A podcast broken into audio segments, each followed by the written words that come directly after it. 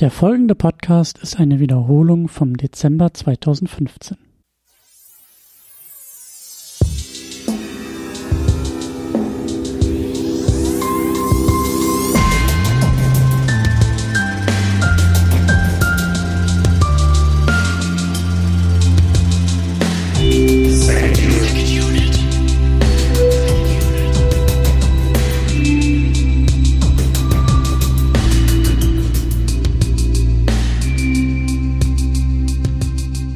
Herzlich willkommen zu einer neuen Ausgabe von Second Unit, einer sehr, sehr, sehr, sehr, sehr besonderen und ich glaube sehr lang erwarteten Ausgabe und einer, äh, habe ich schon gesagt, dass sie sehr besonders ist? Ich glaube ja. Mein Name ist Christian Steiner, ich habe bei mir Tamine Mut. Ja, Second Unit Awakens. Moin, moin zusammen. Mhm, wir sind wieder vor Ort, wir sind in Kiel, wir sind in einem viel besseren Kino gewesen, als, in, als ich das vorher in Berlin war. Ja. Aber da haben, kommen wir gleich, gleich, äh, gleich auch noch drauf. Genau, und wir haben machtvolle Unterstützung vom lieben Hannes, der ist endlich mal wieder da. Hast Möge die, die, Macht mit euch sein. Die hast du doch alle vorbereitet, Termine. Du hast du dir in deiner Handinnenfläche geschrieben und äh, Genau, habe ich so gemacht. Oh. Lass uns weitermachen. Mit anderen Worten, hallo. Ja. Genau, Hannes ist auch dabei, finde ich sehr schön. Ja. ja. Wir brauchen natürlich ein bisschen Verstärkung, wenn wir hier so ein Kaliber von Film da haben. Äh, und deswegen äh, haben wir uns nicht zugetraut, das nur zu zweit zu machen. Richtig, richtig. Also ich habe auch das Gefühl, wir müssen, glaube ich, erstmal tief Luft holen, die Augen schließen, die Macht spüren und dann, also wir brauchen, glaube ich, einen kleinen Anlauf irgendwie, um da reinzukommen. Das, wir wollen schnell rein. Es ist Star Wars, das Erwachen der Macht, The Force Awakens, Episode 7. Es ist das passiert, was wir alle nicht mehr dachten, was überhaupt zu unseren Lebzeiten passieren wird. Ein neuer Star Wars im Kino und Spoiler-Alarm. It doesn't suck. It's a good one. ja, also auch an dieser Stelle, ich habe es gar nicht aufgeschrieben und ich erwähne es einfach mal, Spoiler-Alarm. Also ihr braucht uns nicht mehr, um euch zu entscheiden, ob ihr den Film drei oder fünfmal im Kino sehen wollt. Ihr habt ihn eh schon gesehen, davon gehen wir aus. Und wenn nicht, macht aus. Äh, es gibt ein BB-8 Feuerzeug Daumen nach oben von uns allen, glaube ich. Und da kam gleich schon mal der dickste Spoiler. Ja, ja.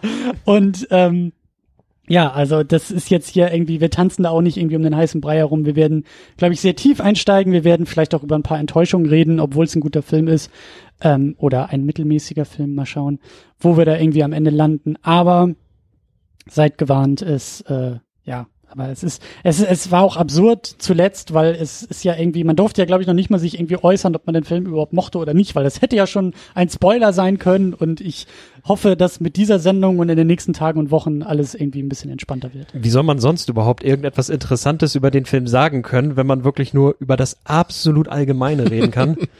Auch ja. das, ja. Ich hatte ja schon so Angst vor euch beiden, weil ich eben heute, also jetzt gerade vor der Sendung zum ersten Mal im Kino war und ihr beide seid nochmal mitgekommen. Aber ihr zum allerersten Mal in deinem Leben was schon im Kino? Ja, aber ihr beide habt den Film eben schon gesehen vor einigen Tagen und deswegen hatte ich ja schon Angst, irgendwie mit euch zu reden über irgendwas, weil ihr in irgendeinem Nebensatz vielleicht irgendeine extrem wichtige Information fallen könnte, die mir alles verdirbt. Ja. Und ja. wie schwer ist es dir gefallen, wirklich jeglichen Spoiler und jeglichen Informationsdurst zu vermeiden? Es, es ging, ich meine, ich musste jetzt irgendwie eine zwei Drittel Woche irgendwie warten vom Filmstart bis was, zu meiner so lange? Kinosichtung, ja. Das einzige, stimmt, stimmt. Das, das einzige, was ich halt, ich habe halt einmal kurz geguckt bei IMDb, wie das Rating so ist, und dann habe ich halt doch irgendwie so beim beim mit einem Auge habe ich dann doch gesehen, dass irgendwo so eine Überschrift von einem Review stand: If you have seen Episode 4, then you have seen this movie. Also, oh. das, also das war das Einzige, was ich vorher als einen Satz ohne Erklärung irgendwas äh, gesehen hatte. Und das war im Grunde auch das, was ich vorher schon vermutet hatte, so spätestens seit es halt hieß, der alte Cast ist wieder da. Ja. Und, äh, Aber lasst uns ja, genau, ganz das kurz... gründen wir natürlich später hier ja, in wir, Ausführlichkeit. Wir, wir sind eigentlich schon, schon fast drin. Ich will ganz kurz vorher noch, weil ich auch glaube, dass diese Episode von sehr vielen Leuten gehört wird und ich hoffe, dass es auch eine äh, ganz okay bis gute Sendung wird, ähm, Flatterspenden. Ähm, ihr seid alle ein wenig faul geworden beim Flatterspenden in den letzten Monaten. Ich glaube, das hat verschiedene Gründe, weil auch aus so manchen Podcast-Programmen Flatter herausgenommen äh, wurde, beziehungsweise diese Programme eingestellt wurden. Aber lange Rede, kurzer Sinn. Vielen Dank an die Privatsprache, die uns nicht vergessen hat, uns zu flattern. Und falls ihr das in den letzten Wochen und Monaten auch lange nicht mehr getan habt, dann äh, sei das doch vielleicht eine Erinnerung. Flattert uns gerne, natürlich nur, wenn es gefällt, sonst macht es ja keinen Sinn. Kommentiert auch gerne bei uns. Ähm, wir sind wieder da, wir sind irgendwie Also gerade zu dieser Sendung wird, glaube ich, auch eine Menge äh, Diskussionspotenzial da sein. Also seid eingeladen, flattert, äh, diskutiert mit uns und äh, lasst euch blicken auf secondunit-podcast.de. Das ist die Heimatbasis. Das ist unsere Starkiller Base. Oh Mann, ey. ja, So, okay, es tut bevor wir jetzt ans Eingemachte gehen, Ja. Christian, dann erzähl, äh, lass du jetzt noch einmal deinen Frust raus und erzähl von deinem furchtbaren ersten Kinobesuch. Ja, ich, äh, ich muss das auch. Also ähm, vielleicht ganz kurz, äh, hole ich noch ein bisschen weiter aus, weil ich glaube, so Vorverständnis und Erwartungen sind eigentlich schon da. Wir hatten eine Trailer-Unit damals gemacht vor einem Jahr, als der Trailer rauskam, der erste Teaser. Ich glaube, wir hatten damals beide schon, du und ich, Tamino, gesagt, unsere großen Befürchtungen sind, dass da zu viel altes Zeug drin ist und zu wenig Neues. Und ich bin bis zum Schluss, also der Hype hat mich irgendwie lange gar nicht so richtig gekriegt. Ähm, aber als ich dann im Kinosessel saß in Berlin im Sinister im Sony Center, da war das wirklich, also erstmal, Karte war überteuert, naja, es ist Star Wars, dann mussten wir irgendwie noch einen Euro extra zahlen für die Kack 3D-Brille, also die mussten wir auch noch bezahlen und Genau, weil kaufen. das, du musstest 3D nehmen, weil es die einzige OV-Vorstellung war, oder wie war Ja, das? irgendwie sowas. Ich habe die Karten nicht selber gekauft, das war auch okay, aber weißt du, du hast das Ticket, du gehst durch den durch die Ticketkontrolle und dann wird dir gesagt, ja, kauf aber noch die 3D-Brille. Ist Weißt es, du, das ist, das ist viel zu spät. Ist und- es nicht so, dass du eine 3D-Brille, wenn du sie schon einmal irgendwo anders gekauft hast, bei einer Vorstellung mit reinnehmen kannst in die Vorstellung? Ich habe keine Ahnung. Das ist Ja. immer, ich habe das Gefühl, dass jedes Kino das anders macht. Bei manchen Ja. kriegst du die umsonst in die Hand gedrückt und schmeißt sie nachher wieder weg. Bei manchen musst du die bezahlen und bei manchen, es gibt ja auch noch drei verschiedene 3D-Technologien. Den letzten, den ich halt gesehen habe, war dieser Love 3D, der hatte so so aktive So ein Gläser. 3D-Monokel. Nee, nee, das war halt wirklich, da war halt Technik in diesen Brillen drin. Die haben halt immer so geschattert. Das war so hell, dunkel, hell, dunkel und dadurch haben sie irgendwie den 3D-Effekt auf diesem Screen äh, erzeugt. Okay. Und das, was wir hatten, war ja passives, oder was ich da in Berlin hatte, war so passives 3D. Wir haben ihn jetzt in 2D geguckt. Aber lange Rede, kurzer Sinn, dann wurden wir weitergeschröpft mit dieser blöden 3D-Brille. Dann saßen wir im Kino, natürlich viel zu viel Werbung vorher gesehen, kann ich halt auch noch tolerieren. Aber es gab eine unangekündigte Pause mitten im Film. Der ist, der ist ein bisschen über zwei Stunden lang. Auf einmal ging das Licht mittendrin wieder an. Hier Eiswerbung und es hieß, ja, konsumiert mal wieder so. Und das fand ich halt dreist. Für die Handvoll Fans von 3D da draußen. Ähm, wie war das 3D-Erlebnis? Das war schon, vergleichsweise? das, das war schon ganz okay. Also das war, es hat nicht gestört. Das in manchen, manche Shots waren halt echt schön, wenn sie da irgendwie äh, am Anfang da durch diesen alten äh, äh, Sternzerstörer oder was es da war, äh, klettert, so die Tiefen, Vordergrund, Hintergrund hat ganz nett Also, funktioniert. also mir äh, fiel es jetzt bei der okay. 2D-Sichtung auch, also bei Fury Road zum Beispiel gab es halt so den ein oder anderen Moment, wo man halt dachte, ah ja, das ist halt nur für 3D gemacht. Und sowas ist mir jetzt hier nicht aufgefallen. Also das ist so, oder wie die 3D-Träne bei Gravity, die wir ja immer erwähnen. so. Ja. Äh, gab's hier irgendwie sowas sonst? Nee, Es, oder? es, es gab so einen coolen Shot eigentlich, wo dieser neue Sternzerstörer da so im in Space schwebt. Ja, da, also der ist halt so, also in 3D war das halt, also der hat wirklich in den Raum reingeragt. Der war eigentlich noch imposanter dadurch, weil er nicht nur auf der Leinwand groß war, sondern halt wirklich in den Raum so durch seine Spitze. Der läuft ja so spitz vorne zu und diese Spitze war halt, schwebte wirklich so im Raum. Das war cool. Aber sonst war da jetzt nichts ähm, bahnbrechendes und ich habe auch nicht das Gefühl, dass man den in 3D, also ich bin ja sowieso nicht der größte Fan von 3D. Es war jetzt diese 2D-Sichtung, das war voll in Ordnung und super. Und das ist eben der Punkt, auf den ich hinaus wollte. Hier das Kino in Kiel, das war halt viel, viel schöner. Das war halt echt nicht so.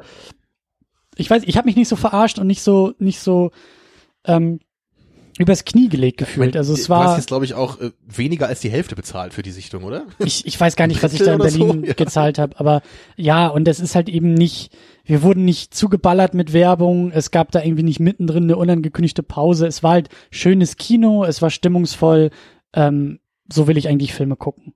So, und ich will nicht zu sehr, auch nicht bei Star Wars war schon immer Kommerz und es wird immer Kommerz sein, darum geht's mir nicht, aber es gibt einfach auch eine Grenze und Kino muss eigentlich auch ein erfahrbarer Ort sein und nicht einfach nur, hier ist die Schlange, stell dich an, halt die Fresse und konsumier. So. Und so habe ich mich gefühlt. Kauf die Darth Vader Correga-Tabs. Ja, es gab auch noch den Stormtrooper 3D-Brillen, die dann irgendwie einen Euro mehr gekostet haben, jetzt auch noch nicht. Also es, es äh, aber egal. Hier in Also ich Kiel, würde mir vielleicht Jar Jar Binks Kondome kaufen, aber das wär's. Ich auch. würde mir ein Magnum-Eis in Form eines Darth Vader-Kopfs kaufen. Ja. Genau, Hannes, gehen wir doch mal jetzt nochmal zu dir. Du ja, wie war's für dich? Genau, also äh, wie, wie war jetzt auch immer vor allem dein Vorverständnis, weil du, du bist ja, muss man sagen, nicht so der riesige Star Wars-Fan wie jetzt Christian und ich. Ja, also ich habe ähm, an anderer Stelle auch so gesagt, ich glaube, so meine ganze Hype-Energie dieses Jahr ist für Fury Road draufgegangen und das war halt der Film, den ich halt wirklich erwartet habe. Und bei Star Wars, da habe ich so ab und zu mal reingeschaut. Ich bin ja auf Moviepilot unterwegs. Hast du so Trailer studiert? Bist du da irgendwann ausgestiegen? also ich habe mich nur gewundert, dass andere Leute halt so ihre Reaktion aufnehmen auf den Trailer und dann so ausschreien, Woo, it's Han Solo! Oh my God! Hannes, Hannes, ich muss dich ja? beruhigen, das ist mittlerweile das Internet. Also Ja, ja. wenn irgendwelche Vollnasen Kameras auf sich richten und dann irgendwie das bei YouTube hochladen, Mhm. Wie sie irgendwelche Trailer gucken, das ist mittlerweile so ein Ding, das macht man irgendwie so. Ja, und ich, ich find's, ich find's irgendwie ein bisschen albern. Ähm, man kann es irgendwie ein bisschen übertreiben, aber gut, okay, die sind halt äh, euphorische Star Wars-Fans. Das sind wahrscheinlich auch diejenigen, die bei diesem Film dann wirklich die Tränen gekommen sind. Äh, das ist mir ein bisschen fremd, denn ich bin Mhm. jetzt nicht der riesen Star Wars-Fan. Obwohl ich sagen muss, ich weiß, glaube ich, so Episode 5 und 4 in letzter Zeit immer mehr zu schätzen. Auch jetzt, nachdem ich diesen Film gesehen habe, weiß ich ihn noch ein bisschen mehr zu schätzen. Ja, es ist, ist interessant. Und mein Vorverständnis war halt aber, ich habe halt überwiegend die Trailer gesehen. Ich habe mir Chris Duckmans Trailer-Reviews halt dazu angeschaut, wenn ich mal Mhm. Zeit hatte. Ähm, ich habe das so relativ nebenbei mitverfolgt. Und was ich halt wollte, war ein guter, netter Weltraumabenteuerfilm. Denn sowas gibt es in letzter Zeit einfach selten, wo einfach so du, du bist im Weltraum in irgendeiner fremden Welt und du hast halt irgendwelche Space-Piraten oder so, die tuckern halt so von Planet zu Planet. Sowas gibt es kaum noch. Hast du das, also ganz Mhm. kurz und knapp, hast du das bekommen? Ich würde, ich würde sagen, meine Erwartungen wurden knapp erfüllt. Mhm. Und es ist, ist ein guter Film. Ich wünschte nur, er würde ein bisschen runder sich anfühlen und ein bisschen stimmiger rüberkommen. Wie so ein Todesstern quasi. Genau, also nicht so eckig wie ein Sternzerstörer, sondern eher so rund wie die Starkiller, Death Space oder wie heißt ja, der? oder dieser Trainingsball, der durch die Gegend schwebt. BB-8. Ja, ja, ähm, BB-8, glatt wie ein also, Babypopo. also meine, meine Einstellung von vornherein, die fing halt äh, ja auch damals in unserer Trailer-Unit an. Da habe ich das ja schon mal zum Besten gegeben. Ich war halt wirklich beim ersten Trailer ziemlich genervt eigentlich. Ich hatte, ich hatte überhaupt keinen Bock auf den Film, kann ich wirklich sagen. Bei, bei, bei meinem ersten Trailer dachte ich echt so, okay, wir haben einen Wüstenplanet, wir haben einen R2D2-Klon, wir haben X-Wing, Millennium stimmt. Falcon, TIE Fighter, wir haben einen neuen Darth Vader-Typen mit einer Maske und einem roten Lichtschwert. Ja, das war alles genau das gleiche, was ich halt schon gesehen hatte. und es hat dann- sich jetzt komplett geändert, weil es noch mehr davon gab. Genau, ja. Ja. Und dann danach kam ja dann auch raus, okay, der alte Cast ist auch noch im Film dabei. Und dann dachte Ja. ich, okay, I don't give a shit, so ungefähr. Dann kam aber irgendwann der zweite Trailer und den fand ich deutlich, deutlich besser. Also als dann da wirklich dieser Shot von diesem abgestürzten Sternenzerstörer war am Anfang Ja, und auch so das andere, was man da im Trailer gesehen hatte, da hatte ich auf jeden Fall wieder mehr Hoffnung und ich hatte wirklich Lust auf den Film. Ich habe immer noch nicht gedacht, dass das jetzt irgendwie das epische Meisterwerk wird, aber ich war mir ab dem Zeitpunkt zumindest relativ sicher, ich meine, das war, mir, war ich mir wahrscheinlich immer schon, aber dass die Prequels immerhin deutlich übertroffen werden, Ja. werden, werden von dem neuen Film. Ja, ähm, mein meine Hoffnung ist aber trotzdem nie in so einen Hype umgeschlagen. Also ich war immer sehr neugierig, ich wollte den Film sehen, ich wollte auch nicht länger als nötig auf den Film warten so, aber ich habe mich trotzdem deswegen nie so in diese Region begeben, so oh mein Gott, oh mein Gott, oh mein Gott, weißt du, so dieses äh, es dauert noch zwei Wochen und dann sehe ich den neuen Star Wars Film, weil dafür habe ich einfach von den ganzen Spekulationen vorher und da gab es ja bei Red Letter Media auch so einige Videos, wo sie schon mal so ihre Predictions gegeben haben. Und spätestens als ich mir dieses sehr coole Video angeguckt hatte, da, da haben sie eine Dreiviertelstunde über alle möglichen Sachen geredet, dass man halt schon so einen Todesstern oder sowas halt im Trailer erkennen kann teilweise oder halt den Todesplaneten. Ja, und, und also andere Sachen. Und da dachte ich dann schon, okay, es wird wahrscheinlich einfach zu ähnlich werden wie die alten Filme. Aber immerhin der Look war halt wirklich cool. So, und das, das hat sich auf jeden Fall heute auch echt bestätigt. Der Look ist großartig von dem Film, genau wie das im Trailer auch angedeutet wurde. Und allein auf dieser Ebene macht der Film deswegen halt schon eine Menge Spaß. Ja, also ich würde deswegen im Grunde sagen, meine Erwartungen wurden ziemlich genau erfüllt, aber ich hatte mich eben auch schon wirklich bewusst bemüht, meine Erwartungen echt nur so im Mittelfeld anzusiedeln.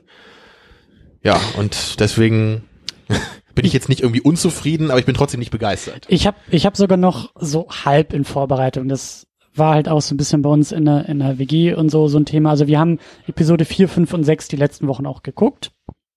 Hat sich halt rausgestellt, dass eine Mitbewohnerin die Filme gar nicht kannte, was auch sehr spannend Solche war. Leute gibt's ja immer mal wieder. ja, ne? ja, ich so saß, Schläfer in unserer Gesellschaft.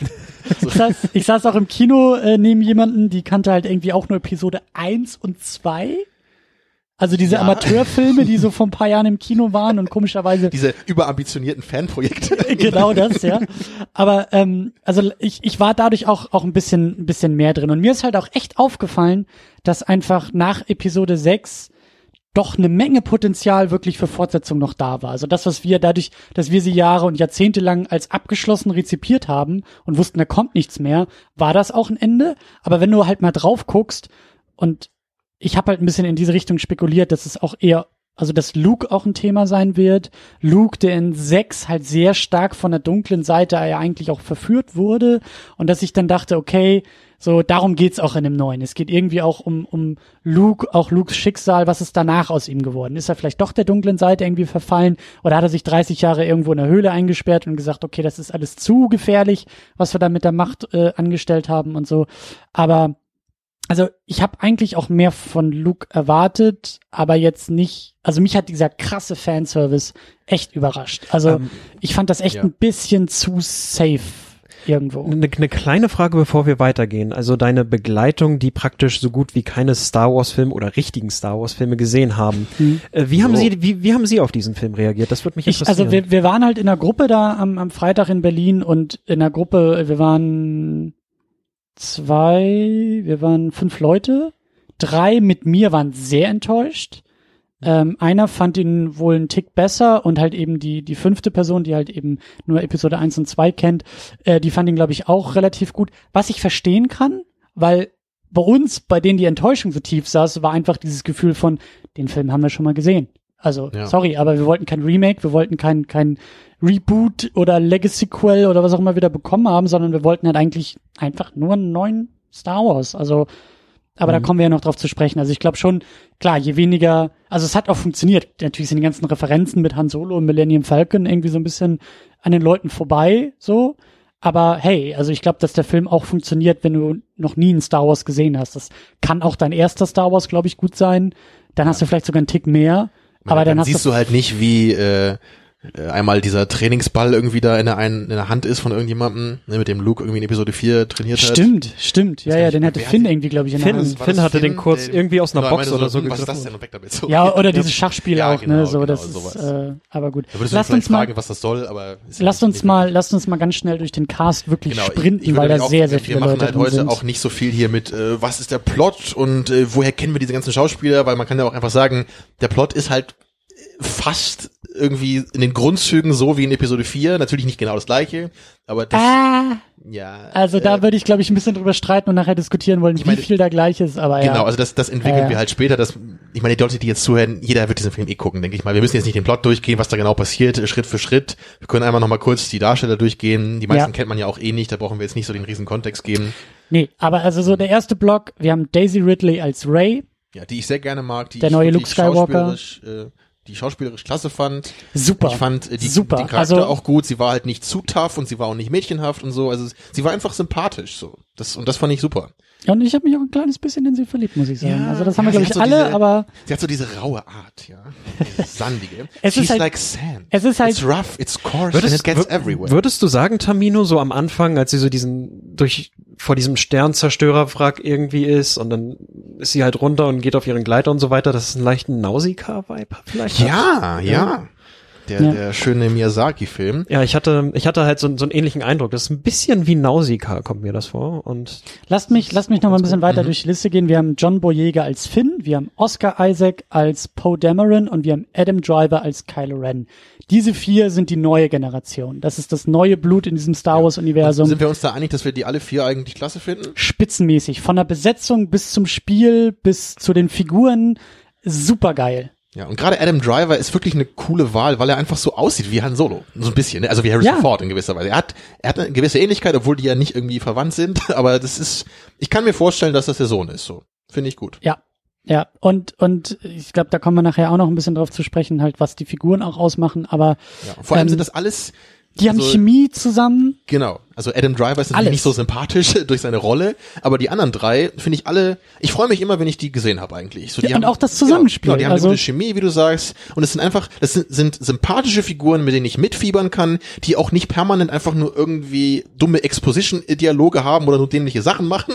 Das muss man ja schon loben in einem Blockbuster, wenn ich wirklich mal Figuren habe, die sich sinnvoll verhalten und sympathisch sind. Das ist nicht selbstverständlich heutzutage. Und was ich eben auch ganz schön finde, so dieses Zusammenspiel Finn und Ray. Finn, der eigentlich denkt, ähm, er müsste Ray die ganze Zeit retten. Ja, so, so, so, so treffen die beiden ja aufeinander. Das, die erste Szene, die sie zusammen haben, ist, dass sie ja, äh, also ihr wird ihr BB-8 geklaut und sie setzt sich aber selber zur Wehr und er denkt, er muss jetzt irgendwie das Prinzesschen retten, so wie es vielleicht früher bei Episode 4 der Fall war. Aber so ist sie ja gar nicht. Wie du sagst, sie kann selber austeilen, sie kann auf sich selber aufpassen. Es gibt den Running Gag, dass er immer ihre Hand nimmt, Ja. wenn sie davon rennen und sie sagt, ich kann selber rennen. Ich also in dem einen Moment habe ich mich gefragt, warum sie da nicht den Gag umgedreht haben, weil er ja einmal dann irgendwie da zu Boden geschleudert wird und sie ihm aufhilft und nach dem Motto so, now you give me your hand. Das hätte, hätte sie sagen sollen, finde ich. Ja, ich fand das, ich fand das, glaube ich, witzig, denn zu dem Zeitpunkt, da war ja schon vieles bekannt, da hat man vieles wieder gesehen, so aus Episode 4. Und dann dachte ich immer so, okay, das sind so die Momente, wo der Film etwas Unerwartetes macht. Ja, Ja. Wo, wo eben der Film plötzlich etwas macht, was man so nicht erwartet hat. ja. So, Obwohl er, Wir haben ja nichts wieder gesehen. Es war ja nicht Tatooine. Es Ich- war, mein, äh, wie hieß der Jakku. Planet? J Jakku. Genau, und es war auch nicht Mos Eisley, sondern Random Space Town. Ja, aber das ist, das ist ja im Grunde, das ist ja im Grunde so das Bekannte auf visuellem Niveau. So, Ja, das, das kennt man ja. Aber dann kommt Ja, halt so ja. diese Szene, wo sie sich halt selbst verteidigen kann, wo halt die, okay, sie ist jetzt nicht das Prinzesschen, aber sie braucht halt irgendwie keine, auch keine Hilfe, sich zu verteidigen. Oder halt auch, wenn ähm, Kylo Ren anfängt, mit seinem Lichtschwert die Inneneinrichtung zu verwüsten. Äh, das ist auch so, okay, gut, das ist nicht Darth Vader. Ja, Damit haben ja, wir den Typen, ja. der aussieht wie Darth Vader, der klingt wie Darth Vader, etabliert als jemand, der nicht Darth Vader ist. Sondern als pubertierender Darth Vader. Ja. nein, der gerne so wäre wie Darth Vader. Genau. Der Ja. Darth Vader Fanboy. Ja, dann haben wir ähm, ja neue Generation. Wir haben auch die alte Generation. Wir haben Harrison Ford als Han Solo dabei. Wir haben Carrie Fisher als jetzt General Leia Organa. Wir haben, General? nein, das war ein anderer. Das war ein anderer. Den haben wir nicht dabei. Wir haben keinen Jar Jar Han Solo war doch auch mal General, oder? Die sind doch alle mal General da. Wir haben Mark Hamill als Luke Skywalker, der nichts sagt, aber einmal kurz auftaucht. Ja. Und das ist Ähm, halt das Ding. Ich meine, Luke ist quasi nicht im Film, das wird wahrscheinlich im nächsten Film dann alles gebracht werden. Finde ich okay. Aber naja, dass man so hört, ja, Luke Skywalker ist wieder zurück und wir sehen ihn erst wirklich im, im nächsten Film, hat mich jetzt ein bisschen gewundert eigentlich. Ich dachte schon, dass er jetzt irgendwie. Also ich muss sagen, ich habe eigentlich immer erwartet, als als im Wald Ja. dieser Lichtschwertkampf kommt, Ja. da habe ich als erstes gedacht, okay, jetzt kommt Luke Skywalker und er rettet äh, sie dann. Ne? Ja. Aber kam nicht. Na gut, okay. Aber was ich eigentlich sagen wollte ist, ähm, Harrison Ford hat mir überraschend gut gefallen, obwohl er ja eigentlich äh, immer sehr müde wirkt so in den Filmen, die er so macht. Und ich will auch nicht sagen, dass die Idee gut ist, dass Harrison Ford in diesem Film ist, aber ich muss dennoch sagen, ich finde seine Performance von Han Solo finde ich okay. Auch so die paar Momente zwischen ihm und Leia fand ich in Ordnung. So vom vom Schauspiel jetzt erstmal nur. Ja, Ja, aber also also Carrie Fisher, ich, ich weiß nicht, ich weiß auch nicht, ob andere Leute, das auch so sehen, aber ich mache mir so ein bisschen Sorgen um sie. Ich, ich finde, sie sie wirkt so ein bisschen so, als hätte sie ein hartes Leben hinter sich gehabt. Also also ihre Stimme ist kaum wieder zu erkennen und sie sieht einfach einfach ein bisschen fertig aus irgendwie. Ich hatte manchmal im Film den Eindruck, sie versucht gerade zu lächeln, aber sie kriegt die Lippen nicht hoch. da hilft doch das beste CGI nicht. Aber also ganz ehrlich, ich weiß nicht, ob sie irgendwie Probleme mit Krankheiten irgendwie hatte oder ob irgendwas Hm. vorgefallen ist. So, ich, ich weiß nicht. Ich habe nur das Gefühl, sie sieht nicht gut aus. So einfach nur. also nicht gesund. Nicht Also genau, von, ja. oh, Harrison Ford sieht einfach aus, er ist alt geworden. Okay, aber er sieht nicht Ja. irgendwie kränklich aus oder so. Aber bei ihr, sie sieht wirklich ein bisschen kaputt aus. Also ich, ich muss schon sagen, also Harrison Ford, äh, jetzt beim zweiten Mal hat er mir einen Tick besser gefallen, aber so das, was du, er ist schon echt alt, er ist schon alt geworden und da fand ich das halt auch, also es gab Szenen, da hat er den Film ja tragen müssen und dann gab es auch so ein paar Action-Momente, wo er sehr wichtig war und das hat nicht immer für mich funktioniert. Es Das sah schon echt manchmal aus wie so ein Rentnerverein, der jetzt versucht ja, nochmal, ich glaube, ich glaube, wenn du Harrison Ford als alten, gebrechlichen Indiana Jones gesehen hast, Indiana Okay. Jones 4, dann kommt dir das hier wahrscheinlich wie in die Oscar-Performance vor. und das habe ich zum Glück Ja. nicht, also ja. Ja, ich, ich- es war jetzt nicht meisterhaft oder so, aber ich, ich, ich glaube einfach, ich habe irgendwie Schlimmeres erwartet, weil Hans, äh, nee, Harrison Ford ist halt so die Schlaftablette heutzutage in allen anderen Filmen, die er macht. Und Mhm. da fand ich es halt hier schon okay noch. Also es hat mich nicht rausgeworfen. Wobei es andererseits vielleicht auch mal erfrischend ist, in so großen Hollywood-Blockbustern alte Menschen Ja, zu sehen. das dachte ich auf der anderen Seite aber auch, dass, dass ähm, dass Also- das Prinzip mir gefällt oder die Idee mir gefällt, halt auch so eine ältere Generation damit reinzuholen in solchen Rollen und eben nicht nur als äh, Weisengreisen Luke Skywalker, der nichts zu sagen hat. Aber es ist halt schon Idee versus Umsetzung ist ja manchmal auch ähm, Ja.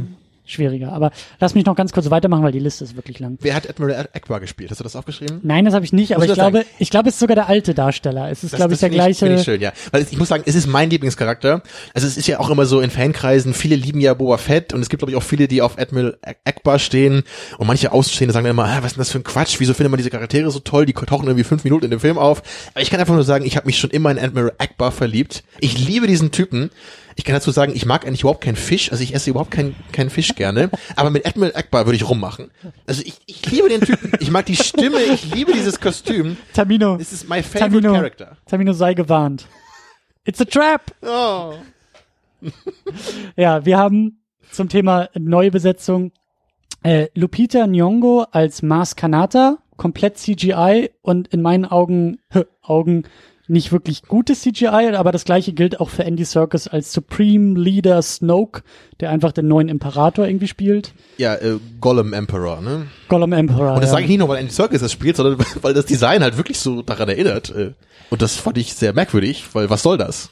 Ich, ich muss sagen, ich kann halt verstehen, wenn sich Leute daran stören, weil das CGI ist relativ auffällig. Ja. Aber ich glaube einfach dadurch, dass es sehr viele praktische Effekte in dem gesamten Film halt gab, sehr viele echte Mhm. Kulissen und so, ähm, da hat mich das ehrlich gesagt weniger gestört. Es fiel zwar vielleicht noch ein bisschen mehr auf, aber ich glaube, ich war einfach sehr begeistert, dass der Film sowieso diesen Aufwand betrieben also du hat. willst das eher dann verzeihen in diesen Momenten, ja. Ja, einerseits das, zweitens, ich glaube, wenn ich, wenn ich, wenn der erste Schock überwunden ist, dann kann ich mich an so etwas relativ schnell gewöhnen.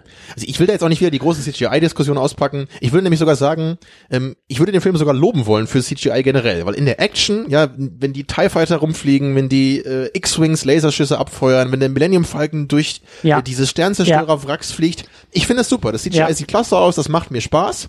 Aber ich muss dann trotzdem sagen, sobald es um dieses Creature-Design geht, immer wenn wir irgendwelche Aliens haben und die CGI sind, das hat mich richtig gestört in dem Film.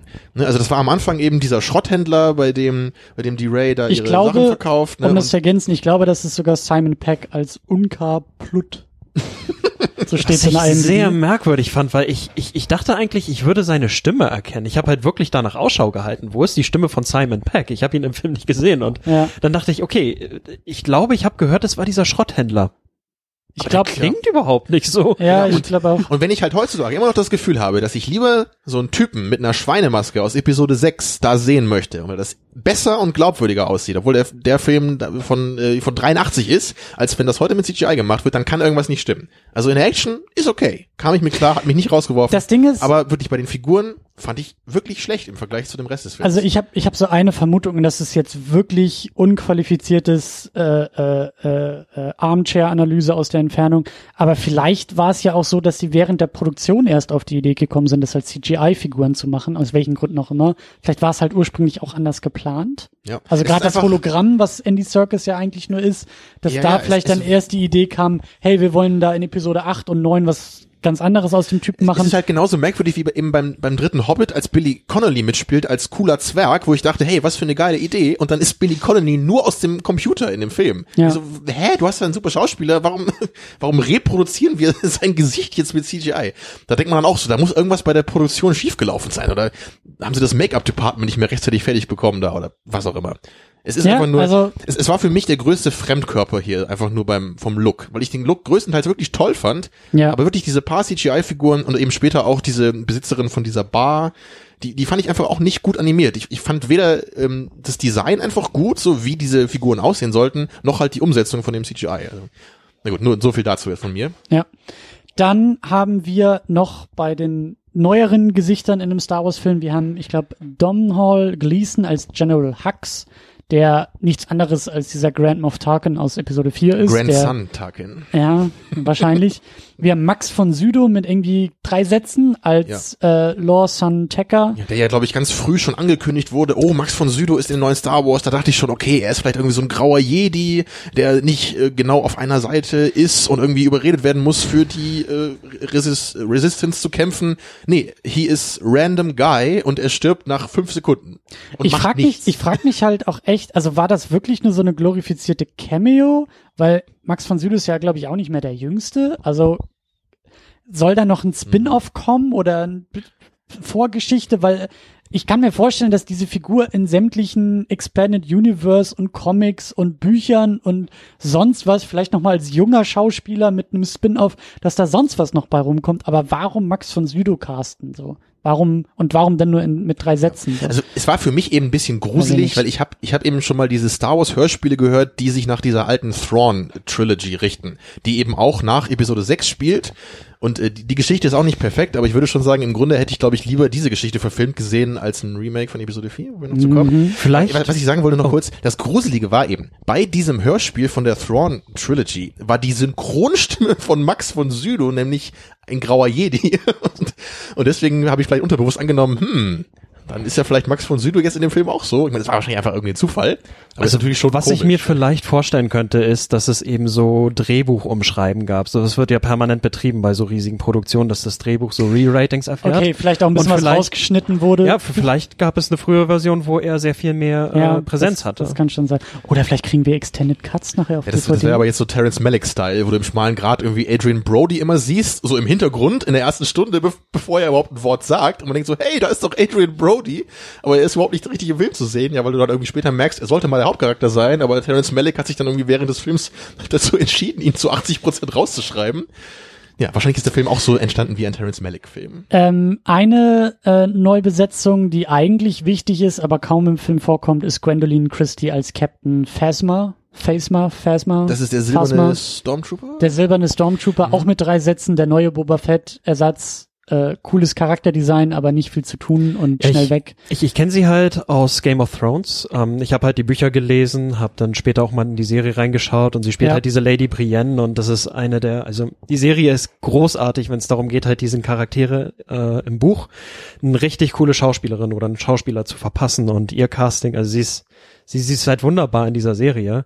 Und deswegen war ich auch neugierig, als ich erfahren habe, sie ist da drin. Und zu Ja. meiner Überraschung dann, oh, sie nimmt niemals den Helm ab. Also Ja. ist quasi der neue Judge Dredd.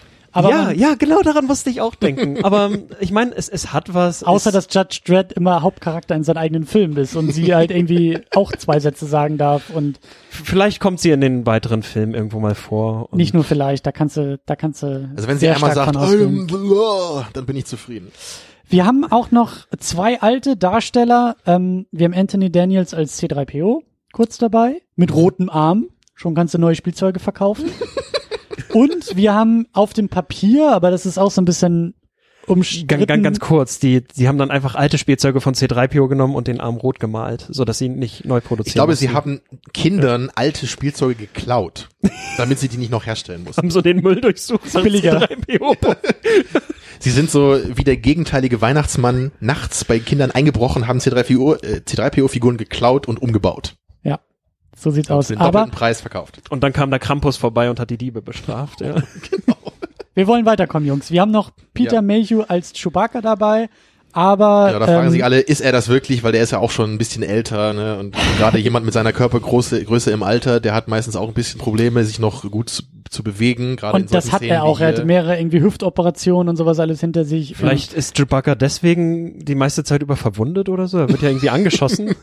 Ja. War da nicht irgendwas? Ja, da gab's tatsächlich so ein paar Anspielungen drauf. Aber, und das sind jetzt wirklich sehr kleine Rollen, die Dein ich auch noch Lieblings, kurz. deine Lieblingsrolle, die du mir erzählt hast, ist, ja, kommt gleich, oder? ja, genau. Ich will erst noch Greg Grunberg erwähnen, äh, als Snap Wexley, neuer X-Wing-Pilot, den ich halt sehr äh, schön einfach fand in diesem Film zu sehen. Genauso die Gang aus The Raid, Iko Uwei als, äh, wie heißt er, Razu Quinfee und irgendwie sein Kollege aus den Raid-Filmen, die wohl irgendwie bei den Kampfchoreografien hier bei Star Wars irgendwie so ein bisschen Die, die mitgeholfen waren hier haben. diese Gang auf dem Frachter von Han Solo da, ne? genau, Ich, genau. musste, ich Ja. musste auch rätseln und seltsamerweise dachte ich halt, weil ich nach Simon Peck Ausschau gehalten habe, ist das Simon Peck oder so? Dann Das habt ihr Ding mir ist- nachher das- gesagt, das war Ding ist halt- Uweis. das Ding ist halt, man liest halt so im Netz gerade so von Screenings in Amerika und in England so, sobald Han Solo irgendwie, da wird applaudiert und sobald irgendwie Luke Skywalker, da wird oh geschrien und bei uns ja auch so ein bisschen. Und bei meiner ersten Sichtung war ich, glaube ich, der Einzige, der sich zurückhalten musste, als Iko Uwei auf der Bildfläche war, nicht zu schreien, yeah! So. Aber Gut, ähm, und zu guter Letzt tatsächlich mein Lieblingscameo. Äh, Daniel Craig spielt einen Stormtrooper und zwar derjenige, der von Ray mit Force Power dazu überredet wird, sie freizulassen und seine Waffe wegzuwerfen. Genau, meine Theorie war eben, dass er nach Spectre endlich mal eine tiefgründige Rolle spielen wollte. Mit Anspruch, ja. So. Und er hat es, glaube ich, im Verhältnis gut gemacht. Besser als, besser als Bond Inspector, ja. Ja, ich glaube, sein Charakter hat mehr Tiefe als Bond Inspector. Aber da kommen wir eigentlich auch schon, wir haben so den Cast äh, trotzdem viel zu lange, aber wir haben ihn jetzt so ein bisschen abgehakt. Ich finde, man merkt auch schon da, abseits von Cameos, der Film ist mir ein Tick zu voll. Also gerade so diese, diese Captain Phasma, die da irgendwie jetzt neu dabei ist, die hätte es jetzt auch nicht unbedingt gebraucht.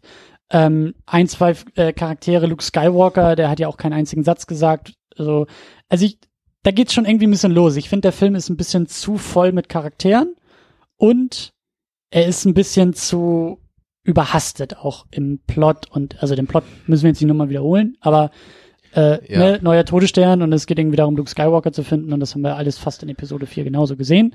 Aber es ist so, ja, zu viele Charaktere und es, es ist ein bisschen zu überhastet alles. Genau, also da, da kann ich ja vielleicht mal gleich eine meiner Kernfragen für heute so anbringen, weil ich halt echt, ich habe ja natürlich dann auch gemerkt bei der meiner meiner Sichtung heute, okay, der Plot ist wirklich sehr sehr ähnlich wie Episode 4. ne? Es gibt einen Roboter, der hat eine geheime Information, er äh, strandet auf einem Wüstenplaneten, wird äh, von einer Person gefunden und dann muss er irgendwie zu einer Rebellenbasis gebracht werden und dann kommt es irgendwie am Ende dazu, dass eine große Kampfbasis in einem Weltall besiegt werden muss und natürlich muss es dann noch ein Lichtschwertduell geben, also kennen wir alles, ne? Aber ich habe mich halt gefragt, warum ich das Gefühl hatte, eben im Gegensatz zu Episode 4, dass dieser Film so unglaublich hektisch und äh, recht unstrukturiert ist, wohingegen ich bei Episode 4 immer dachte, dieser Film ist so wundervoll geradlinig. Ich weiß immer genau, wo ich bin, was die Charaktere machen müssen. Mhm. Ich freue mich immer, wenn ich Episode 4 schaue, so, wenn ich dann bei dem nächsten Punkt dieser Reise bin, ne? wir sind am Anfang auf Tatooine, dann sind wir in Mos Eisley, ne? dann sind wir auf dem Todesstern, dann am Ende sind wir auch bei der Rebellenbasis. Ich, ich freue mich immer so auf jeden einzelnen Checkpoint, wenn ich den Film gucke. Aber ich kann mir nicht vorstellen, dass ich das hier genauso empfinden werde bei zukünftigen Sichtungen. Weil es ist so, jetzt sind wir da, jetzt ist hier diese Figur, jetzt reden wir darüber, jetzt müssen wir hier hinfliegen und ich weiß nicht, ob- obwohl ja eigentlich im Großen und Ganzen was ähnliches passiert. So, ne? Also das, ich habe auch darüber nachgedacht jetzt äh, zwischen der ersten und heute eben der zweiten Sichtung und ähm, ich glaube, ich habe zum, zumindest für mich kann ich das sagen. Ich habe so das Bedürfnis, dass eben es so ein schönes Intervall aus ruhigen und eben hektischen Phasen gibt, so aus, aus, aus Phasen, wo Charaktere in Ruhe ihre ihre Persönlichkeit entwickeln und wo das Ganze halt in hektischen Phasen zum Einsatz kommt. Und in dem Moment, wo halt Finn und Ray aufeinandertreffen, herrscht, herrscht sehr, herrscht so ein übermäßiges Maß an Hektik eigentlich, würde ich sagen. Erst sind sie sich so ein bisschen äh, antagonistisch gegenüber, weil sie denkt, er ist ein Dieb und so weiter. Dann greifen halt die, die TIE Fighter an und äh, sie müssen mit dem Millennium Falcon fliehen und dann droht dieser Millennium Falcon irgendwie auseinanderzufallen oder giftiges Gas zu verströmen und dann kommt Han Solo Ja. und dann kommt das mit diesem komischen riesigen Ekelmonster und so. Also es gibt so kurze ruhige Phasen. Das ist mir beim zweiten Mal halt aufgefallen. Beim ersten Mal dachte ich wirklich, der Film geht nur 100 Minuten. So schnell habe ich die Zeit empfunden und ähm, und äh, es, es es fehlten mir so bis zu dem Moment, wo sie halt in diese Kantine ankommen und so ein so, so der Ton ein bisschen ruhiger wird. Es, es fehlte mir so, so, so die ein oder andere ruhige Phase, wo ich das Gefühl hätte, die Charaktere können mir so ein bisschen näher kommen oder sie, sie entwickeln halt so ein bisschen diese, diesen, diesen Bund miteinander. Ich glaube, ich glaube, dass das, dass das Problem ein bisschen vielschichtiger ist. Ähm, also, ihr habt beide recht. Es ist, es ist sehr schnell. Es fehlen so ein bisschen die ruhigen Phasen. Ähm, was ich auch noch gelesen hatte, was, was, was mir jetzt erst einfällt, der Tony von Every Frame a Painting hatte ein bisschen was dazu geschrieben und hat geschrieben, dass ich habe das auch erst, ich habe das nur so ein bisschen überflogen, dass der Film eigentlich zwei Geschichten gleichzeitig erzählt oder zwei Handlungsstränge hat, die so ein bisschen auch konträr laufen. Und das war, glaube ich, dass er sagt, so die neue Garde will eigentlich Luke Skywalker finden und Han Solo und die alte Garde will eigentlich Kylo Ren überzeugen, dass er auf die gute Seite wechselt. Und in dem Moment, wo eben Han Solo in den Film reinkommt und immer mehr den Film auch trägt und die neue Generation, die ja in den ersten 20 Minuten wunderbar vorbereitet wird und tatsächlich auch teilweise noch Momente zum Atmen hat, die werden so an die, an die Seite gedrängt, Han Solo übernimmt das Ganze und dann ganz zum Schluss fällt dem Film erst wieder ein, ach ja, wir haben ja auch noch Luke Skywalker, den wir eigentlich suchen wollten. Das macht Sinn. Das, das macht und Sinn. das hat Episode 4 eben nicht. Episode Ja, 4 da läuft steuert nur auf den. Todesstern Ja. zu und alles. Und das ist halt eben so, ähm, Ja, der Todesstern ist ja wirklich das mächtigste Plot-Device aller Zeiten, so eben, ne? Ja, Ja, also das ist tatsächlich. Es, es, es kommt eben auch noch hinzu, dass ähm, in meinen Augen, und das meine ich so mit vielschichtig, es kommt auch noch hinzu, dass der Film ja nicht nur Episode 4 versucht irgendwie, also ja, es ist fast schon ein Remake von Episode 4, aber gleichzeitig greift er Set-Pieces aus Episode 5 und Ja, 6 also von auf. den Themen eher dann. Von Vom den Plot Themen- ist es sehr stark Episode 4, aber von den Themen, gerade eben mit diesem, ja, ja, familiären Ding auch, ne, zwischen Ganz genau. Kylo Ren und Han Solo. Ganz genau. Und auch ja dieser so wie Moment mit diesem Skywalker Catwalk, da. so der an, an I'm Your Father äh, so Ja, ein bisschen ja. erinnert. Und das ist halt, also er ist nicht nur dabei, einen Film irgendwie zu verarbeiten, er ist fast dabei, die ganze alte Trilogie aufzugreifen und eben auch, ne, wir haben halt irgendwie Eiswelten auf diesem neuen, auf dieser Starkiller Base, die an Hoth aus Episode 5 erinnern. Wir haben waldähnliche Locations, die irgendwie auch noch an Episode 6 erinnern. Es fehlten eigentlich fast nur noch Ewoks und irgendwie eine, ein Yoda-Äquivalent und dann hätten wir eigentlich die ganze ja, Trilogie zudem durch. das, das gesamte Finale. Also da, da gab es ja auch im Finale von Return of the Jedi. Da gab es ja auch, okay, ein Schild muss deaktiviert werden. Ja, genau. Äh, die Jedis treffen Ganz genau. aufeinander und äh, es gibt eine Raumschlacht. Und ich glaube, das haben sie auch hier so ein bisschen ineinander gewunden. Also hier sind es mindestens zwei Sachen. Hier ist eigentlich so das Innere in der Starkiller Base mit Kylo Ren und können sie da irgendwie die richtigen Sachen abschalten und Schutzschilde, Mhm. damit eben draußen die X-Wings das Ding angreifen können. Und da, das ist tatsächlich, das ist schon Episode, Episode 4 war da geradliniger. Da ging es nur um diese Außenansicht, die X-Wings und klar, im Todesstern ist irgendwie auch ein bisschen was los gewesen. Also ich finde es ja auch immer in dem Zusammenhang spannend, dass halt das eins, was ich äh, am meisten aus diesen Mr. Plinkett Reviews von Red Media mitgenommen habe, ist eben dieser Vergleich, den er einmal bringt bei den Prequels da, wie viele Sachen immer gleichzeitig passieren bei den jeweiligen Finalen den, der Filme. Ja. Wo man eben sieht so, ne, bei Episode 4 haben wir eine einzige Sache, die passiert. Todesstern muss vernichtet werden. Bei Episode 5 haben wir dann zwei Sachen. Da kämpft eben äh, Darth Vader mit Luke Skywalker ne, und dann passiert gleichzeitig aber noch was anderes mit den anderen Charakteren. Und so geht's dann weiter. Bei Episode 3 sind es dann schon drei Sachen und bei Episode 4 sind es dann eben vier Ebenen, die gleichzeitig erzählt werden. Episode 1. Ja, ja, genau, ich bin wieder bei Episode 4 angekommen. Ja, nee, Episode 1, richtig. Da gibt's dann schon vier verschiedene Handlungsebenen, die alle gleichzeitig stattfinden im Finale und das führt einfach dazu, dass du nicht mehr so krass dabei bist. Ja. Es fühlt sich nicht mehr so an wie die große Klimax, auf die alles gerade nicht hinausgelaufen ist. Und ich meine, da muss man dazu sagen, es ist nicht so schlimm wie bei Episode 1, dass du Nee, sagst, du nee. verstehst gar nichts mehr und Genau. nichts wirkt mehr, aber es ist, Aber ich meine ähm, eben in Bezug auf die Geradlinigkeit ist das ja. dann wahrscheinlich eben auch ein Unterschied zu Episode 4, weil du hier eben diese ganzen verschiedenen Handlungsschauplätze hast und wir quasi gleichzeitig den, den Todesstern in Anführungsstrichen hier angreifen mit den X-Wings, aber gleichzeitig auch in dem Todesstern sind oder in der Death Star Killer Whatever Base ne, und eben den, na, nicht den Schild deaktivieren müssen wie bei Episode 6, aber eben diese Waffe da irgendwie sprengen müssen, das ist ja so ähnlich. Dann haben wir eben auch noch außen diesen Lichtschwertkampf, also da siehst du, da haben wir halt wieder diese verschiedenen Handlungsebenen und das, das macht das Ganze so ein bisschen ja, zerfasert, würde ich sagen. Ja, für mich ist, ist, ist das Problem, also zusätzlich auch noch da, dass ich, also bei der ersten Sichtung war das wirklich so. Ich saß im, im Saal, ich saß im Sessel und ich, also dann, dann kam bei mir die Aufregung. Das war wirklich so ganz kurz, dass ich diesen Moment hatte von, boah, krass, nochmal neuen Star Wars im Kino. Es gibt Episode 7. Dieser Moment wird jetzt passieren. Wer hätte das gedacht? Es war kein Witz, es ist wirklich Ja, also ne, nur noch, noch mal ganz kurz so fünf Schritte zurückgehen und zu merken, was jetzt eigentlich gerade auf uns zukommt. So und dann kam Titel und die Melodie und der Title Crawl und mich hatte der Film schon beim Title Crawl verloren. Also jetzt. Da habe ich dir eben bei der Pre-Show schon gesagt, das ist eigentlich das schönste Tamino-Statement ever. Naja, also es war halt wirklich ähm, nicht verloren, aber es war halt echt so, da setzten für mich die ersten Fragezeichen an, weil im Title Crawl eigentlich nur die Rede von Luke und Leia und ja, da ist so dieser Kylo Ren und da ist so was Neues. Und damit will ich wieder den Bogen schlagen, warum der Film vielleicht auch so überhastet sich anfühlt. Er schafft es halt nicht, und das hätten auch nur ein paar Sätze sein müssen, diese ganzen Konflikte, die Prämisse noch ein bisschen besser auszumalen. Episode 4 hat nichts erklären müssen, weil wir sofort drin waren. Und weil du wir da sehen das visuelle Storytelling großes hast. Schiff, Ja. Imperium, kleines Schiff, Rebellen. Wir lesen von den Rebellen und Imperium schon im Title Crawl und wir sehen gut gegen böse. Das verstehen wir. Aber wir haben jetzt einfach diese realweltlichen Umstände von 30 Jahre nach der, nach Episode 6 oder 25 Jahre oder was auch immer, nach Episode 6 und wir wissen, in der Filmwelt sind ja auch knapp 30 Jahre vergangen. Was ist in den 30 Jahren passiert? Gab ja? es neue Taxations of Trade Routes? Naja, es ist halt eher, also mir reicht nicht zu wissen, dass Luke Skywalker sich irgendwie versteckt hält und Leia ihn sucht, sondern ich will wirklich wissen, was ist aus den Resten des Imperiums geworden, außer da gibt's jetzt eine First Order. Was ist mit der Republik los? Ja, die gibt's noch, aber warum gibt's da jetzt irgendwie eine, es sind ja keine Rebellen mehr, es ist jetzt eine, was war das? Re Resistance. Resistance, Resistance, ja. die mit den Freien Republiken zusammenarbeitet. Das ist auch Ja. eine Frage. Müsste das nicht eine Armee oder so? genau, dann sein? warum haben die Ja. Republiken nicht irgendwie eine Armee, Haben die sie gegen ja. diese First Order kämpft? Also Oder- sie haben ja eine Armee, da, davon war jetzt auch die Rede im Film. Die Starkiller Base hat ja anscheinend den Hauptsitz der Republik zerstört.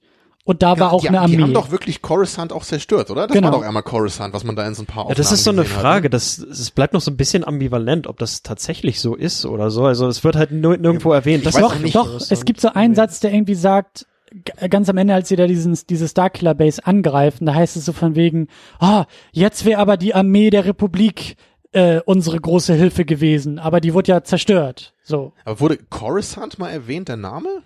Das nicht. Aber es kann- wurde halt so kann Ja noch angedeutet. andere Städte geben auf Planeten, so also oder andere Planeten, die nur aus Städten bestehen. Man weiß es ja nicht. Man sieht ja nur diesen einen Shot da. Ja. Man man weiß ja auch nicht genau, wo das alles spielt. Ne? Also wer, wo da welcher Planet ist. Und ich habe mich auch einmal gefragt, okay, sie sind da jetzt auf diesem Waldplaneten und dann sehen sie oben, wie gerade Coruscant zerstört wird. Ach so, sie sind da nebenan oder? Also ich, ich habe da nicht so ganz das Gefühl gehabt, wo sie gerade sind. So Ja, in diesem was, Star Wars was, was Universum mich halt, einfach. was mich halt interessiert oder oder ähm, irritiert hat, war, dass eben die politische Situation ein bisschen vage gehalten ist. Also es war so ein bisschen diffus dadurch. Okay, es gibt diese First Order und sie scheint Ja. eine Macht in der Galaxie zu sein, aber dann gibt es auch sowas wie freie Systeme und so.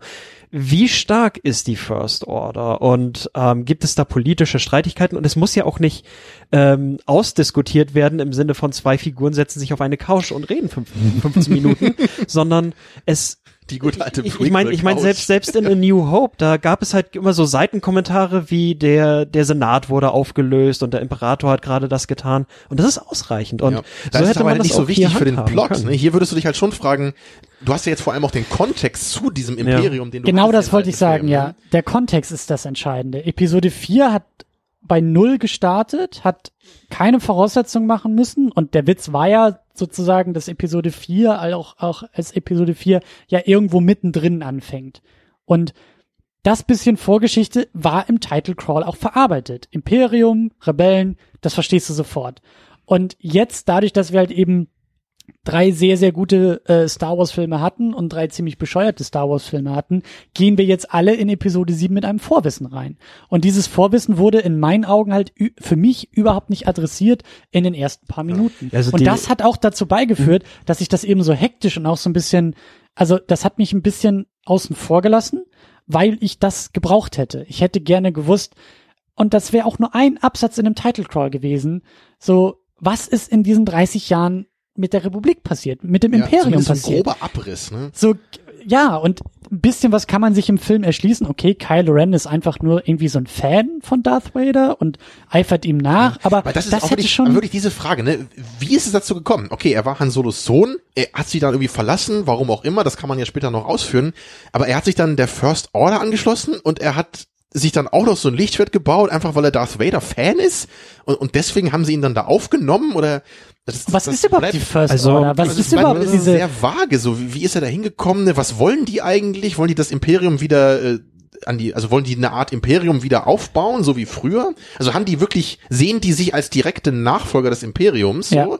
Oder sind das einfach nur diese äh, Machtkonglomerate von dem Imperium, die sich irgendwie zusammengeschlossen haben? Vor allen Dingen, ja, vor allen Dingen, das, das war so der entscheidende Punkt, der mich vielleicht auch irritiert hat. Ich habe Episode 6 halt eine Woche vorher gesehen. Und das war wirklich so diese, ich habe mich halt echt bei der Sichtung gefragt, okay, irgendwo muss ja die Brücke geschlagen werden. Also welche, welche Aspekte werden aus Episode 6 herausgegriffen, die eine Fortsetzung rechtfertigen können. Und ich saß wirklich vor dem Film und dachte, hm, wenn man mal so drüber nachdenkt, wir sehen das Ganze nur aus der Perspektive von Luke und seinen Freunden. Wir wissen durch Luke, dass der Imperator auf dem, also das, das ist, war ja eigentlich auch nur ein Geheimnis, dass der Imperator auf dem Todesstern war, auf dem neuen. Die Redemption von Darth Vader haben wir auch nur mitgekriegt, weil Luke dabei war. All das sind eigentlich Dinge, die nach außen sozusagen in die, in die übrige Galaxie von Star Wars eigentlich gar nicht hätten vordringen müssen. So diese, okay, der Todesstern ist zerstört, aber das, der Todesstern selbst ist ja nicht alles, was das Imperium ausmacht. Da fliegen jede Menge Sternzerstörer durch die Gegend. Da gibt es immer Mhm. noch irgendwelche Unteroffiziere, die dann höchstwahrscheinlich einfach nach oben gespült werden und sagen, ja gut, jetzt übernehmen wir. Also wenn, wenn man das mal wirklich ein bisschen realistischer betrachtet, müsste man eigentlich eher sagen, gut, das Imperium hat damals wahrscheinlich eine recht große Schlacht verloren. Ja, sollte aber es geht halt weiter. Genau, also warum sollte dieser eine Todesstern, den sie verloren haben, das gesamte Imperium erschüttern? Genau. Ich, das Ganz genau. Jetzt, das müsste halt so sein, wie jetzt irgendwie, wenn Nazi-Deutschland so die Bismarck verliert oder so. Das ist halt schon ein einschlagendes Ereignis dann, aber nicht sofort äh, das Ende des Regimes dadurch. Ja. Naja, man kann sich in der Hinsicht vielleicht vorstellen, okay, der Imperator ist tot, also dieser allumfassende oberste Herrscher und vielleicht gibt es dann eben überall Tumult und ähm, vielleicht Bürgerkriege oder so. Aber das wäre so ein das- das Absatz ist in dem das- Title Crawl gewesen. Aber, das, aber sowas, So- so, sowas würde Ja. ich dann wiederum sagen, okay, in einem Film kannst du sowas machen, äh, der Sturz des Imperators ist ähm, einhergehend mit der Befreiung der Galaxie und die Fesseln des Imperiums sind entweder gelockert oder losgelöst von eben den Welten, die in dieser Galaxie Ich existieren. meine, wenn ich Herr der Ringe gucke, frage ich mich jetzt auch nicht, was passiert denn mit den Orks, nachdem Sauron gestorben ist oder so? Machen Ja. die jetzt so ein eigenes politisches Regime? Ja, ja. Aber ich habe ich hab das Gefühl, wir aber driften ein bisschen ich meine, zu, genau, zu sehr in die Nerdrichtung dazu, ich, ich gebe halt Christian schon recht, es ist so, wir haben ja jetzt schon eine relativ spezifische politische Ausgangssituation. Deswegen kann ich nicht einfach sagen, wir haben hier eine recht märchenhafte Geschichte, da ist das nicht so wichtig, sondern es ist ja genau, wir haben diese First Order, was irgend so eine Art Imperium ist, und dann haben wir auch noch diese Resistance, die irgendwie so ein bisschen so wie die Rebellen ist, obwohl man ja eigentlich dachte, äh, Imperium ist besiegt, warum auch immer, und die Rebellen sind jetzt eigentlich die große Macht, die verbunden ist mit der Republik und sind jetzt eigentlich die starke ähm, Geschichte. Und ich glaube, bei dem Red Letter Media, äh, Media äh, Preview Video, da hatten sie sogar vermutet, dass es vielleicht so ein bisschen gemirrored wird jetzt, dass eben die Resistance, wie es jetzt eben war, also die Rebellen, dass die jetzt so die stärkere Macht sind und das Imperium so eine Art Rebellenrolle hätte jetzt. Also First unterlegene Order. Rolle Genau, und- das hätte ich eigentlich auch ganz spannend gefunden, Ja. wenn man das so ein bisschen umkippen würde jetzt. Ja, das hätte ich mir eigentlich auch gewünscht. Also ich kenne halt neben den Filmen halt noch so ein Spiel, das ich auch sehr gerne gespielt habe, nämlich es heißt Jedi Knight 2 oder so oder Jedi Knight 2 und es ist interessant, weil es findet halt acht Jahre nach Rückkehr der Jedi-Ritter statt und entweder ist es kanonisch oder nicht. Jedenfalls, da sind halt so Imperiale so im Schatten und sie verbünden sich halt mit irgendwelchen dunklen Jedi oder so und sind halt so ver versprengte Splittergruppen. Ja. Und sowas hätte ich mir eigentlich gewünscht. Und vor allem, äh, was mich halt, was ich halt so, glaube ich, so ein bisschen für mich ausklamüsert habe, der Plot, wo Kylo Ren irgendwie Luke Skywalker sucht, um die letzten Jedi halt zu töten, der hätte auch mit diesem Setting funktioniert. Ja, vielleicht Ja. nicht so sehr dieser galaktische Konflikt mit der Starkiller Base und irgendwie der Resistance oder so, aber dieser kleine Plot, wo Kylo Ren irgendwie auf der Suche nach Luke Skywalker ist, um ihn zu töten, der hätte auch eben mit diesem Setting wunderbar funktioniert. Und deswegen ist das auch so eine Enttäuschung für mich auch schon vom, vom Title Scroll an, dass so massives Potenzial, einfach so eine Welt nach dem Krieg mit dem Imperium zu zeichnen und eben ein anderes Setting zu etablieren, vielleicht einen neuen Weg zu gehen. Ähm, das hat mich schon gleich von Anfang an enttäuscht, so ein bisschen, dass es einfach nur so ein Reset ist und dass wir dieselbe Ausgangslage haben, Ja. nur ein bisschen diffuser, ein bisschen weniger klar. Ja, also abschließend von dem Thema jetzt, äh, zu dem Thema von mir.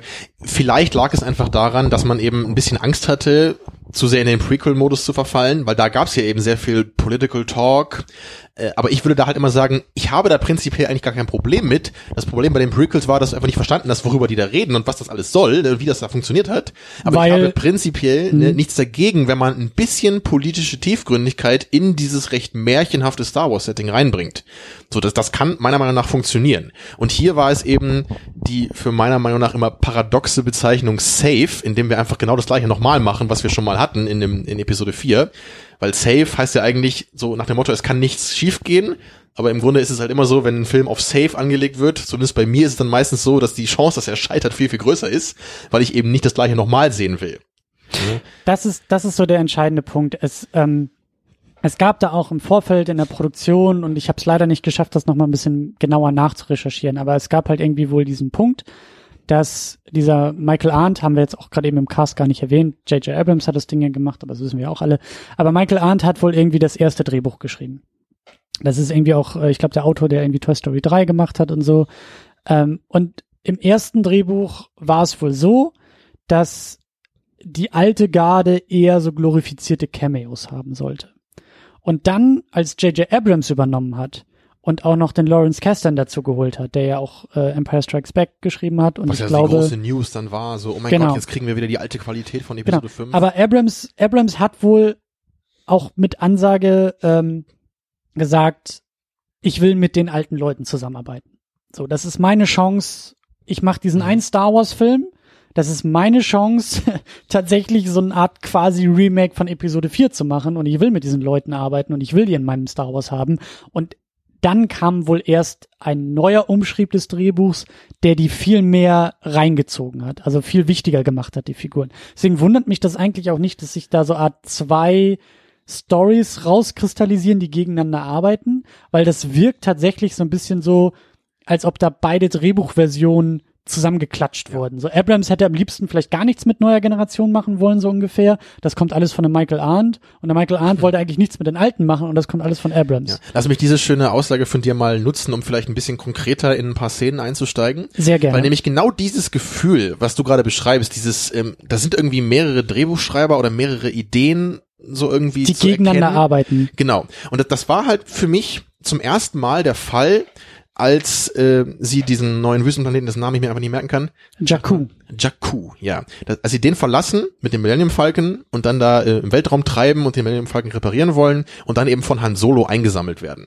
Ja. Wo ich mir einfach nur denke, so, erstmal natürlich typisch wieder, was ist denn das für Zufall? Da kommt gerade Han Solo vorbei, so, und sie sind gerade in seinem ehemaligen Schiff, stranden da im Weltraum. Und Nee, nee, Ist, ähm, er hat sie ja gefunden, weil sie irgendwie so ein Tracking-Device hatten. Aber das ist ja, auch ja, nur so ein, genau. Aber es ist so, das erste Mal in Jahren wird Ja, dieses. Schiff wieder benutzt und dann ist gleich Han Solo da und äh, ja, sammelt sie ein. Und äh, ich dachte mir einfach, warum muss das Han Solo sein? Ne? Das ist doch die perfekte Gelegenheit, um irgendwie so einen sympathischen kann ja sogar irgendwie so eine Art Schmuggler oder irgendein so ein Schrotthändler, irgendein so ein Charakter sein. Völlig schön neues Simon Gesicht. Peck gespielt werden, wo wir den auch schon haben eigentlich. Das war die perfekte Rolle für Simon Peck. Irgendwie so ein, so ein bisschen verschrobener, sympathischer Ja. Typ, der halt irgendwie sein eigenes Business eigentlich so da hat, ne, vielleicht irgendwie alte Schiffe irgendwie wieder aufmotzen will und die vertickt oder irgendwie sowas, ja. Und dann freunden sie sich mit dem an, er hilft ihnen ein bisschen, bringt sie dann äh, zu dieser Bar äh, oder sowas, ne. Und das, das wirkt für mich einfach so, als hätte das eigentlich jetzt äh, so vom Skript her da passieren müssen. Aber da wir halt irgendwie den alten Han Solo irgendwie einbauen müssen, ne, muss der halt da mit irgendeinem alten Frachter immer noch durch, durch das Weltraum dackeln, obwohl er halt in Episode 4 sch- schon zum General gemacht wurde. Und dann müssen wir halt später alles äh, dann irgendwie wieder, ne, ja, äh, dann Leia und er haben sich zerstritten und sein Sohn hat sie verlassen. Deswegen ist er dann wieder Schmuggler geworden, weil das irgendwie seine Art war, damit fertig zu werden. Das ist für mich alles schon so ein bisschen konstruiert, muss ich irgendwie sagen. Ja. Also das, das hätte für mich nicht Han Solo sein sollen, diese Funktion in dieser Szene. Ja.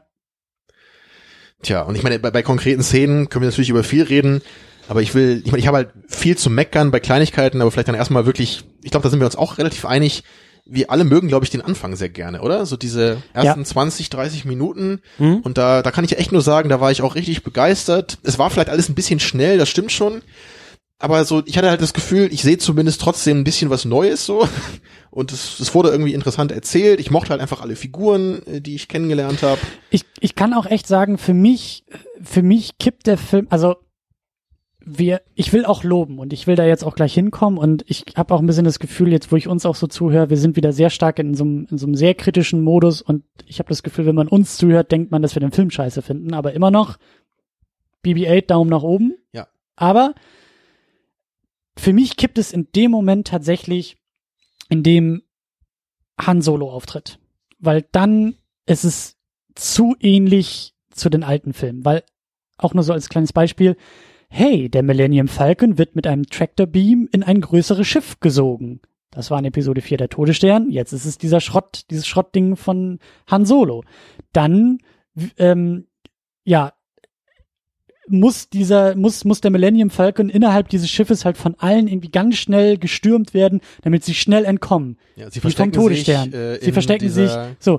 Aber bis dahin, also diese Andeutung, ähm, dieser Anfang, das Auf, äh, der, der Aufbau mit, mit Ray, die ja halt Luke Skywalker auch spiegelt, da hat's noch funktioniert. Also das große Ding ist ja bei den Prequels, was George Lucas damals ja auch sehr berühmt berüchtigt gesagt hat, ähm, er wollte so eine Art Widerhall der alten Trilogie in der neuen haben. Er wollte wiederkehrende Elemente drin haben. Dann gibt's ein Zitat aus, aus den Making-ofs. Er spricht davon, it's poetry. weil weil es sich reimt und er hat nicht viel Ja. Ahnung von Poesie, aber okay. Aber Ja, deswegen ist halt Anakin auch auf Tatooine als kleiner Junge. Ganz deswegen genau. kämpft Anakin am Ende gegen das Donutschiff, so wie Luke gegen den Todesstern kämpft. Ganz genau, sehr, sehr viele widerspiegelnde, wiederkehrende, widerhallende Elemente, die George Lucas in den Prequels eingebaut hat.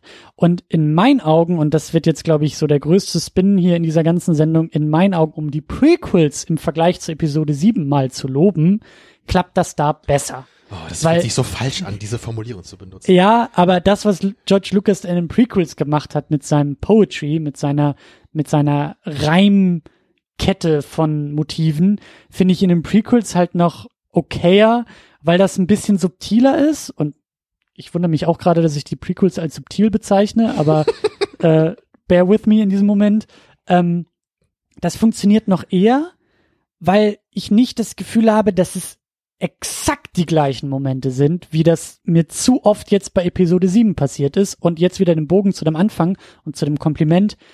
Da klappt es noch. In den ersten 20 Minuten haben wir auch einen, einen Hauptcharakter in einer Wüstenumgebung und ähm, Luke Skywalker guckt in seine zwei Sonnen, ja, in diesen Sonnenuntergang der beiden Sonnen und der Moment spricht von große Sehnsucht in diese weite Galaxie und da ist jemand auf diesem Planeten eingesperrt und gefangen und sucht das große Abenteuer und sehnt sich danach. Setting mit diesen abgestürzten Sternenzerstörern, was ich einfach nur großartig Genau, finde. das würde ist jetzt- das ist jetzt- Panorama an die Wand hängen. Auch Ganz genau, Bild. das ist jetzt im neuen Film. Ja. Ray hat auch so einen Moment. Bei ihr sind es aber nicht zwei Sonnen, in die sie guckt, sondern es ist dieser, dieses eine Raumschiff am Horizont, was so in der Entfernung in den Himmel äh, startet und fliegt. Und das ist, das meine ich, das ist ein ähnlicher Moment. Beide Momente haben das gleiche Motiv, nämlich Sehnsucht, aber sie transportieren das dann doch ein bisschen anders.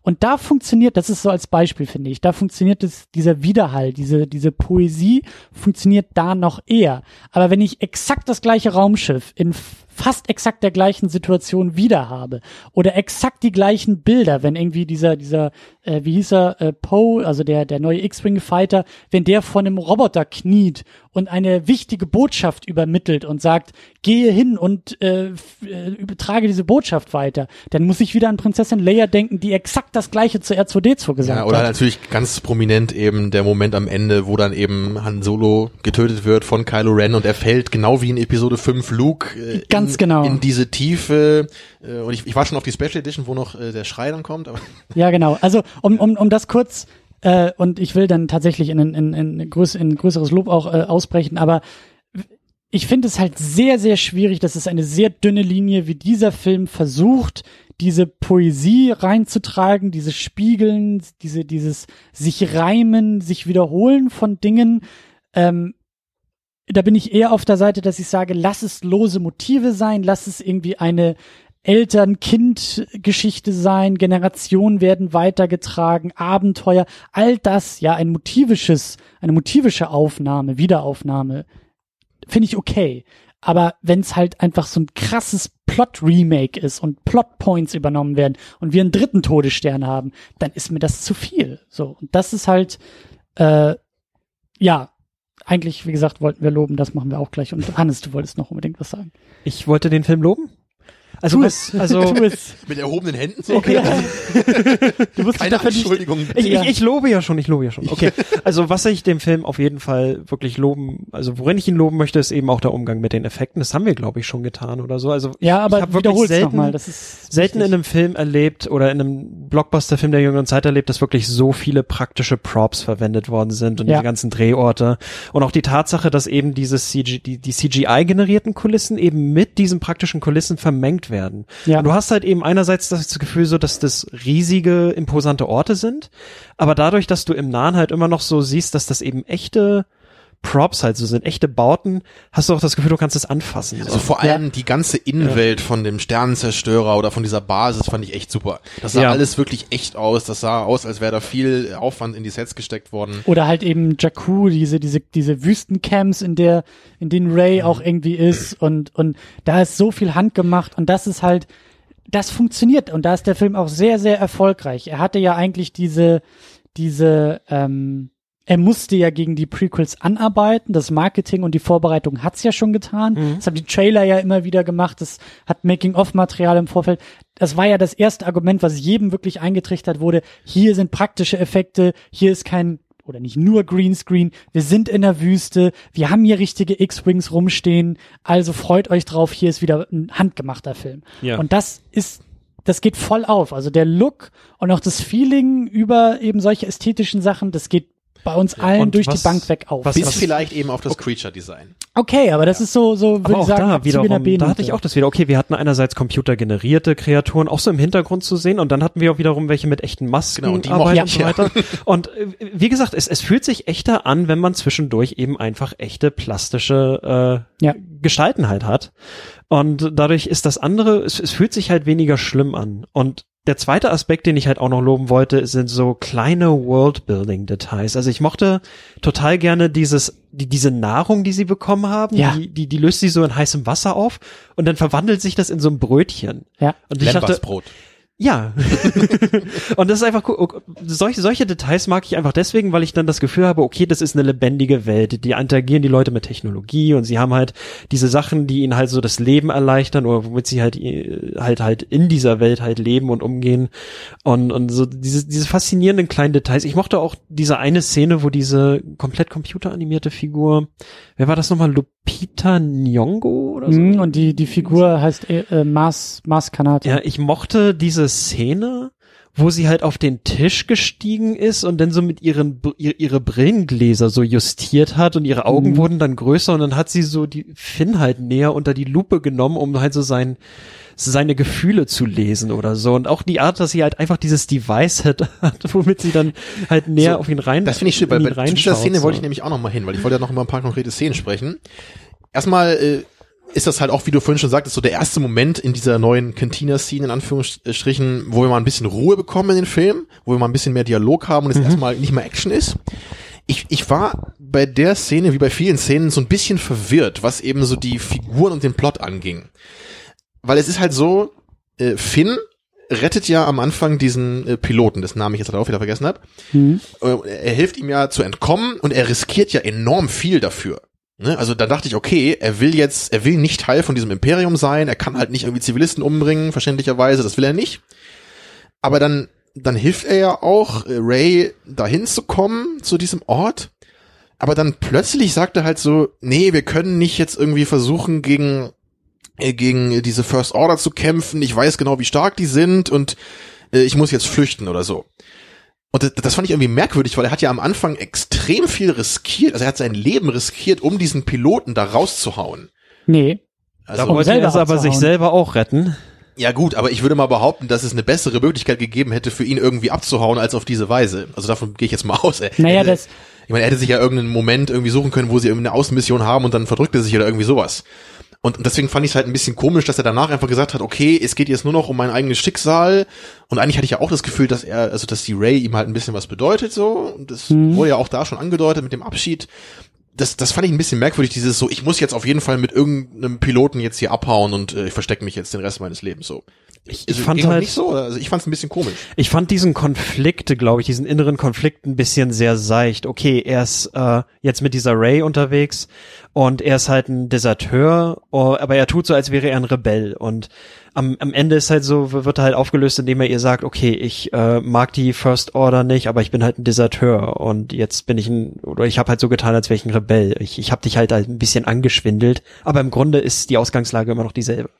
Ja, aber Oder der so. ist ja, aber Ja, das danach ist- ist, er ja auch nie wieder ein Feigling oder so. Dann nach, nach dieser großen Entscheidung ist er ja voll der Held wieder und äh, setzt sein Leben ein dann und so. Ja. das war so ein Hin und Her da. Also die Hektik hat, die, die, die, die grundlegende Hektik halt bis zu dieser Kantinszene hat halt dafür gesorgt, dass so das Gefühl für die Charaktere, das sie bekommen haben, es war, es war zwar da, aber es hätte ein bisschen tiefer sein können, weil zwischen, also, also danach, so im letzten Drittel gibt es halt so em- emotionale Momente, wo halt angedeutet wird, dass sie so eine sehr tiefe Bindung im Laufe dieser gefühlt, ich weiß nicht, zwei Tage oder so, die sie unterwegs waren, entwickelt haben. aber wisst, wi- aber wisst ihr, wo das Problem ist? Und da ist auch, finde ich, das Problem einfach, dass Han Solo alles überstrahlt.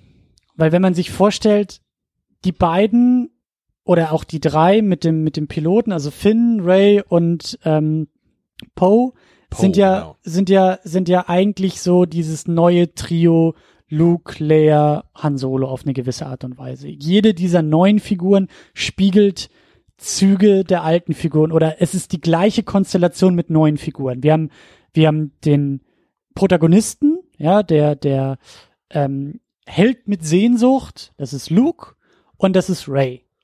Dann haben wir den, den, ähm, so ein bisschen draufgängerischen, eigentlich nur auf sich selbst bezogenen Typen, das ist Han Solo und das ist Finn. Finn geht's am Anfang auch nur um Der sich auch, selbst, der, der nämlich vielleicht ein bisschen, bisschen humorvoller oder ein bisschen humorvoller auch so durch Ja. seine Sprüche vielleicht. Der vor allem einfach ein charismatischer, sympathischer Typ ist, so. Ja, genau. So, Ja, und genau da, da spiegeln die sich halt wieder. Und Han Solo hat halt in Episode 4 den Vorteil, als es ja nur um diese, um diese ursprünglichen drei ging, dass sozusagen seine Wendung von, hey, ich bin hier das Arschloch, ich kümmere mich nur um mich selber, hin zu, das sind meine Freunde geworden, die will ich jetzt Ja, retten. was halt dieser wunderschöne Moment eben ist am Ende von Episode Genau. 4. Und der ist hier ein bisschen dadurch verwehrt. Also die Grundidee ist ja auch die gleiche, dass Finn eigentlich auch sagt, ich will nur Genau. weg vom, Erst von der wendet er First ab, Order. kommt dann doch wieder zurück. Es Und am Ende- von drei Minuten so. Ja. Genau, und Ja. am Ende kümmert er sich um Ray und sagt, hey, die ist mir doch was wert, weil das ist jetzt irgendwie und auch, äh, ne, so die, die, die, That die sind, ass. ja, rede weiter. ja, also, was ich nur sagen wollte ist, das Problem ist einfach, da fehlt der Raum, um das noch ein bisschen auszufüllen, weil Han Solo auf einmal in diesen Film halt reinstürzt, Ja. fast alles an sich reißt und sagt, jetzt geht's um mich und ich bin derjenige, der hier die, der, der das Ding weiterträgt. Und dann wirkt's am Ende dann wieder so ein bisschen, naja, aber jetzt hätten wir ein bisschen mehr Zeit gebraucht für Und unsere neuen Poe ist dann Charaktere. für dich Prinzessin Lea. Nee, er trägt eigentlich auch eine Menge von Luke in sich so. Ja, passt ist halt nicht so. ganz, Ne? Er ist halt natürlich auch ein bisschen tough, so wie Lea das auch war. Aber Ray, Ray hat auch Züge von Lea, weil sie am Ende dann doch gerettet werden muss, obwohl sie viel von Ja, Luke und das eigentlich ähn- ist. sind, auf jeden Fall sind sie auch von der Präsenz im Film recht ähnlich, weil sie auf jeden Fall der am wenigsten wichtige Charakter dieser drei sind. ja, Ne? ja. Also es ist nicht eins zu eins Genau, eine Spiegelung, aber finde ich es aber schon sehr ähnlich. die diese Züge Spiegelung. äh, und, und Charaktereigenschaften, die, das ist ja, so ein also was, Amalgam. was in Ray und Finn angeht, passt es aber schon ganz gut zusammen. Genau. Und ähm, ja, wie gesagt, also Han Solo ist halt einfach, er ist zu, zu mächtig in diesem Film, er ist zu wichtig in diesem Film. Ähm, klar, wahrscheinlich auch, weil Harrison Ford gesagt hat, hier, also ich will Ja. sowieso nur diesen einen machen. Da, da Und stimmt halt dann bin ich dieses, weg. ich meine, das ist halt irgendwie, in gewisser Weise ist das halt echt ein Problem auch für die Dramaturgie oder, oder halt, oder wirklich für das Drama des Films. Weil dieser Moment, zum Beispiel zwischen Lea und Han, der ist halt irgendwie, einfach durch die anderen Filme ist der emotional viel mehr so unterfüttert, als so die emotionalen Momente zwischen Finn ähm, und Ray. Obwohl die ja eigentlich jetzt wichtiger sind. So, das sind ja die Hauptfiguren und das ist jetzt deren neue Geschichte. Ja. Aber ich denke, wenn du jetzt wirklich mal im Publikum guckst, wer, also wer bei dem Moment, wo, wo sie ihn am Ende auf die Stirn küsst, ne, als er da ohnmächtig ist, der Ray, Mhm. also ob da die Augen feucht werden oder halt, äh, wenn Han Solo noch mal Leia in den Arm nimmt, ne, das ist halt, es ist halt ein bisschen unfair, einfach weil der Film da sich dem, den alten Film bemächtigt, um, Und weißt um was das Drama Stichwort durchzukriegen. Weißt du, was das Stichwort ist? Nostalgie. ja, Du kannst ja. nur für die Dinge Nostalgie empfinden, die du kennst, weil das Ja. ist ja der Witz an Nostalgie und du hast halt keine Nostalgie für Dinge, die neu Genau, sind. und das nimmt aber einfach den neuen Figuren und deren, die, wie ich auch finde, sehr gute Beziehung, aber es nimmt dieser Beziehung den Raum, weil du einerseits eben emotional noch stärker bei anderen Figuren bist und weil du einfach von der Screentime dann nicht die Zeit hast, die andere Beziehung ein bisschen stärker auszuleuchten. Ja. Und das ist ja genau das, um halt Da auch stimme ich dir diesen, komplett zu, wollte ich nur sagen. um, um in Mhm. diesen, um, weil wir sind schon wieder, das ist eigentlich gar nicht negativ gemeint, sondern das ist ein großes Kompliment ja im Grunde genommen an die neue Besetzung, Eben. an die neuen Figuren, an diese neue Genau, Chemie, gleichzeitig an das neue halt Blut. Eben bisschen der Frust eben da, weil man sieht so, Ja. der Look ist doch da vom Film Ja. und die Figuren sind doch super, die sind doch Ja. echt sympathisch, die können doch fast genauso gut wie eigentlich damals die alten Figuren den Film tragen. Und, und eine Sache, die ich halt auch äh, unbedingt erwähnt haben will, und äh, wie gesagt, also wir schaffen das, glaube ich, nicht sozusagen proportional zu von Lob zu der Zeit, die wir in das Lob stecken. so, das ist keine, das ist eine qualitative Entsprechung und keine quantitative, aber ich will wirklich sagen, dass mir Kylo Ren unfassbar gut gefallen hat und besonders jetzt nochmal bei der, bei der zweiten Sichtung. Also war er dein Favorit sogar von den äh, neuen Also- vier Charakteren im Grunde so, oder? ich, ich gehe schon fast so weit zu sagen, ich finde ihn irgendwie cooler als Darth Vader. Also das ist so, Okay. also Also so weit würde ich nicht gehen. Klar, Ich- Darth ich Vader sagen- hat das Ikonische und hat Jahrzehnte auf seinem Buckel, aber ich finde, um das ganz kurz noch auszuführen und dann, dann darfst Ja, du ja. gerne Ja, ja, einspringen. ist gut. Ich, ich, ich, ich habe das Gefühl, ich liebe alles an dieser Figur. Das ist wirklich, ich liebe das Kostüm, ich liebe diese Klamotten, diesen, diese, diese, diese schwarze Kutte, die er trägt.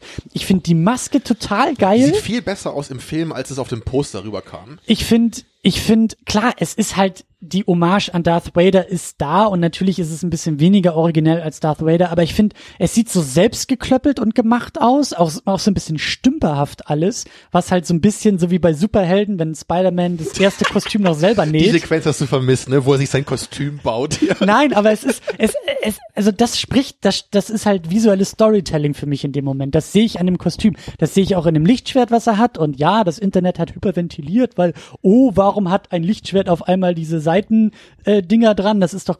Interessiert mich alles ein Scheißdreck. Das Ding sieht geil aus. Die Funken, die da halt raussprühen, dieses diffuse Licht, die es wirft, finde ich total geil. Jedes Mal, wenn er allein die Schritte, der Bass, der in diesen Schritten mit sich halt im Kinosaal, finde ich voll geil. Du hörst, die Schritte von Kylo Ren sind halt mächtig. Dann hat er auch noch so eine geile Stimme unter der Maske. Das ist halt genau das, was Bane in Dark Knight Rises hätte sein müssen, nämlich irgendwie tief verzerrt, ähm, wichtig. Du verstehst aber immer noch, was er sagt. Also kannst du sagen, Christian, die, der Sound der Stiefel von Kylo Ren ist für dich das einzige gelungene Reboot. so, Hannes, wer ist dein Ja. Favorit von den vier neuen Ich Charakteren? muss auch sagen, äh, Kylo Ren, das, also ich habe ja schon so angedeutet bei Finn und äh, Ray, ich mochte die Charaktere eigentlich schon, aber ein bisschen, sie sind ein bisschen zu kurz gekommen, insbesondere im Mittelteil. Ich mochte die Art, wie sie eingeführt worden sind, aber im Mittelteil mm, und so dass halt diese sehr emotionalen Momente am Ende des Films, die fühlten sich für mich leichtig aufgetragen an. Ich wünschte, der Film hätte dafür ein bisschen mehr getan, damit sich das genuiner anfühlt. Ähm, aber Kylo Ren auch. Und der eine Grund ist, dass ich einerseits diese Wutausbrüche, ähm, einige Leute auf Moviepilot und woanders, die haben sich darüber irgendwie lustig gemacht, dass er wie ein weinerliches kleines Kind halt Und das finde ich gut. Und ich, ich, ich, ich hingegen muss da erstens sagen, die Wutausbrüche passen dazu, zu diesem Spruch, du gibst dich deinem Zorn hin und so weiter, du lässt so diesen Emotionen freien Lauf. Das passt ein bisschen zur dunklen Seite. Das wird Hab ja immer gepredigt so, ne? Also Ja, gib, gib, Aber- gib dich deinem Zorn aber- hin so. Und das andere, es, es verdeutlicht halt auch so diesen, diesen Konflikt, den er hat, dass er halt so, ähm, dass, dass er vielleicht auch in seiner Bosheit oder so dann das Ganze, dass, dass er halt so bewusst irgendwie so sich selbst davon überzeugen muss. dass verdammt, er, ich bin nicht wütend genug. Genau den Ja. Eindruck hatte ich wirklich, dass es halt ein Ja. bisschen zu übertrieben war und dadurch halt, und was du gesagt hast, so dieses weinerliche, ich meine, klar, das ist ein bisschen grenzwertig. Also ich fand das, ich fand das nicht. Ich mochte halt bei diesen, diesen Ausbrüchen, okay, er ist eine tickende Zeitbombe, ja. Jeder, der in seiner Nähe ist, kann sich nicht sicher sein, ob er gleich zu Tode geschnetzelt wird oder so, wenn er was Falsches sagt. Und ich fand, ich finde das halt auch eben so als Gegensatz zu Darth Vader, das finde ich halt spannend, weil Darth Vader ist halt schon der fertig ausgebildete, kalkulierte Sith Lord in Star Wars und Kylo Ren ist einfach nur so ein bisschen auch dieser, dieser, dieser blödes Argument oder blödes, blöder Begriff, aber er ist schon fast so dieser, dieser Hipster Darth Vader, der einfach überhaupt nicht wirklich weiß, was ein Sith eigentlich ist, ja. Der kennt auch nur die Mythen und kriegt dann ein bisschen was von seinem neuen Imperator erzählt und denkt, naja, jetzt habe ich eine schlechte Nachricht bekommen, ich muss jetzt mal richtig ein abledern, obwohl das gar nichts damit zu tun hat, ja. Und das gefällt mir Abledern eigentlich klingt daran. ein bisschen pervers. Nein, aber das, aber das, das gefällt mir daran, dass er einfach kein Darth Vader Ersatz ist, sondern ein möchte gern. Ja. Dass er deshalb, ich, ich glaube ihm das und das finde ich auch klasse. Adam Driver ist auch gut besetzt, auch als er die Maske abnimmt. Ich glaube auch an diesen Konflikt, den er hat, dass er eigentlich gar nicht sicher ist, ob er wirklich hundertprozentig auf die dunkle Seite gehört, ob das wirklich sein Weg sein soll. So ein paar Abzüge in der B-Note gibt's da auch noch, dass es manchmal ein bisschen, fand ich ein bisschen dick aufgetragen, Da auch dass er seinen Vater mal- umbringt. Da und möchte so. ich, würde-.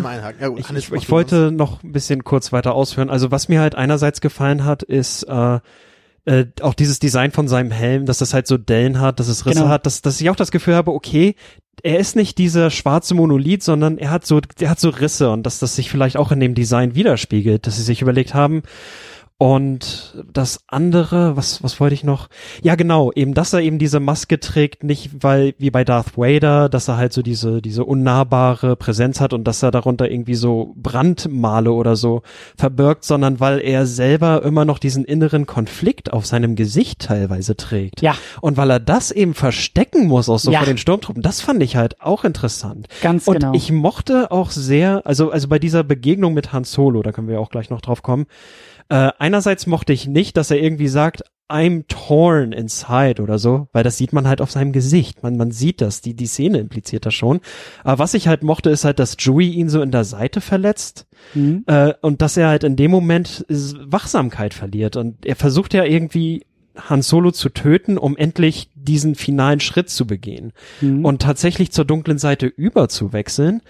Aber stattdessen, und da, den Eindruck hatte ich halt so, macht ihn das jetzt vielleicht nur noch mehr fertig oder schockiert ihn noch mehr und dass diese, diese Schuldgefühl so und dass dieses, dieses Locken der, der, der, der hellen Seite, das halt immer noch in ihm ist. Und das, um das Lob auch noch äh, weiterzutragen, das ist genau das, was ich so finde ich dieses Poesieargument toll, zu sagen, da sind Motive, da sind Andeutungen, ja, da gibt es ein Widerspiegeln zwischen Darth Vader und Kylo Ren, aber es wird was Neues, was Eigenes draus gemacht. Es ist nicht einfach nur der nächste fertige, äh, abgeschlossene Bösewicht, der böse ist, weil er böse ist und dabei total cool rüberkommt, sondern wir werden jetzt, glaube ich, mit der neuen Trilogie sehen, neben der Heldenwerdung von Rey, auch die Bösewichtwerdung von Kylo Ren. Das ist so meine Hoffnung, dass er eben auch nicht am Ende von Episode 9 durch Rey oder Luke Skywalker oder wem auch immer zurückgeholt wird auf die helle Seite, sondern dass er viel, dass er, dass er als Bösewicht zugrunde geht. Das ist so meine Hoffnung. Dass die eine wird zur Heldin und er wird er wird immer böser. Er wird, er, vor allen Dingen, das ist so das Schöne jetzt auch hier bei dem Film. Wir, wir sehen jetzt auch einen Grund, warum er noch angepisster in den nächsten Film sein könnte, weil er halt einfach mal richtig schön den Arsch versohlt bekommen hat. Er spielt sich auf als eben Hipster Darth Vader und sagt, ich bin jetzt der neue Ich komme Bösewicht. einfach nicht mit klar, mit Hipster das. Aber, weißt du so, und das, um das auch noch ganz kurz zu Ende zu führen, Kylo damit, Ren will immer alles aus Prinzip doof finden. Typischer Hipster Darth Vader. Naja, aber um, um Kylo Ren ist das, was die Prequels uns zu Darth Vader Anakin Skywalker versprochen hatten. Finde ich. Mhm. Also mit Kylo Ren ähm, korrigieren sie eigentlich so ein bisschen den Anakin Skywalker aus den Prequels. Weil Kylo Ren, sehen wir das an, da glauben wir auch eher noch die Konflikte. Ich meine, da wird's noch mal spannend. Wir brauchen jetzt vielleicht auch noch die eine oder andere Sequenz, die noch mal ein bisschen deutlich Ja. macht, wie er zweifelt und was da vielleicht auch ein bisschen Vorgeschichte oder so ist da noch ganz sinnvoll. Aber auch an der Besetzung, auch im Spiel, auch in den Momenten haben wir hier jetzt schon viel mehr Potenzial für einen inneren Konflikt, als Anakin Skywalker in drei Prequels jemals So, jetzt, hatte. jetzt muss ich mich aber doch nochmal einklicken. Mhm, jetzt hier. hau rein. Genau, ich, ich finde es ja erstmal schon mal spannend, dass wir jetzt zum ersten Mal doch ein bisschen uneinig sind. Also erstmal, ich mag auch alle vier neuen Charaktere sehr, sehr gerne. Das ist klar. und aber BB-8 ganz besonders. dazu kommen wir noch. Okay. Aber ich muss schon sagen, also wenn ich meine, meine Nummer eins nehme, dann ist das ganz klar Finn. Also ich finde den Typen so cool, ich finde ihn so sympathisch, ich würde echt am liebsten mal was mit ihm unternehmen. Das ist wirklich, ähm, Erst mit Admiral äh, Akbar rummachen und dann mit Finn Bier trinken gehen, oder was? ja, das ist mein perfekter Abend. Wünschst ja. du dir eine Barszene, wo Finn und Admiral Akbar ein Heben, ein Bier trinken, Dann wäre ich ein bisschen neidisch. ein Fischbier trinken? ein Fischstäbchen essen, ja. It's a trap. Ein Akbar-Stäbchen. So, nee, jetzt wieder ernsthaft hier. Genau, also, also Finn ist meine Nummer eins, dicht gefolgt von Ray. Also ich finde die, die finde Ja. ich halt, wie ich schon gesagt habe, ich finde sie klasse und ich, ich Ja. mag eben auch den Poe, ich finde den auch klasse. Wie gesagt, ich mag auch den Kylo Ren und ich glaube, ich mag ihn jetzt sogar, wo ihr noch ein bisschen ausführlicher so das dargelegt habt, noch ein bisschen mehr, als ich das im Kino so empfunden habe.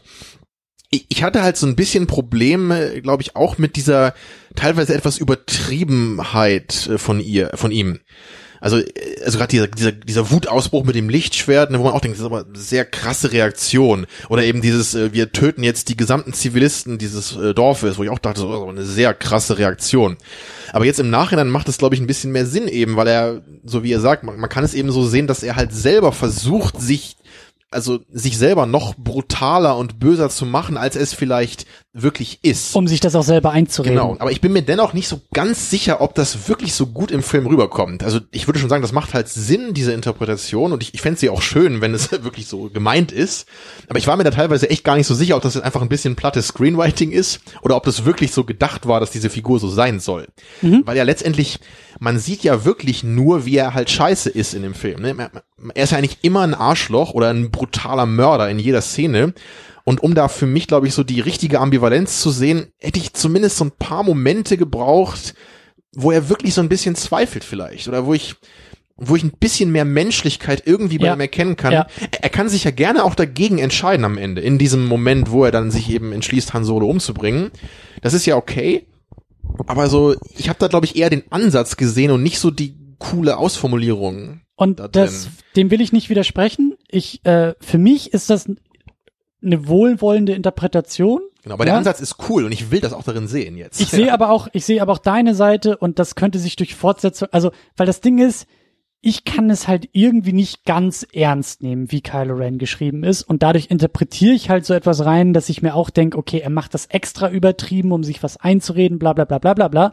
Es kann aber auch passieren, dass die nächsten Fortsetzungen nahelegen, nein, wir meinen das hier ernst und dann würde ich es auch wieder ja. kritisieren und sagen, sorry, das wir ist haben halt so auch Into Darkness gesehen, wo äh, übertriebener Spock gegen übertriebenen Khan mit, ja. auf einem fliegenden Raumschiff einen Faustkampf ja, haben. Aber ich bin noch so weit, dass ich sage, nach diesem Film wohlwollende Interpretation und ja, ja. Wollen wir damit mal zu meinem Lieblingsthema kommen, generell, zu Plotholes?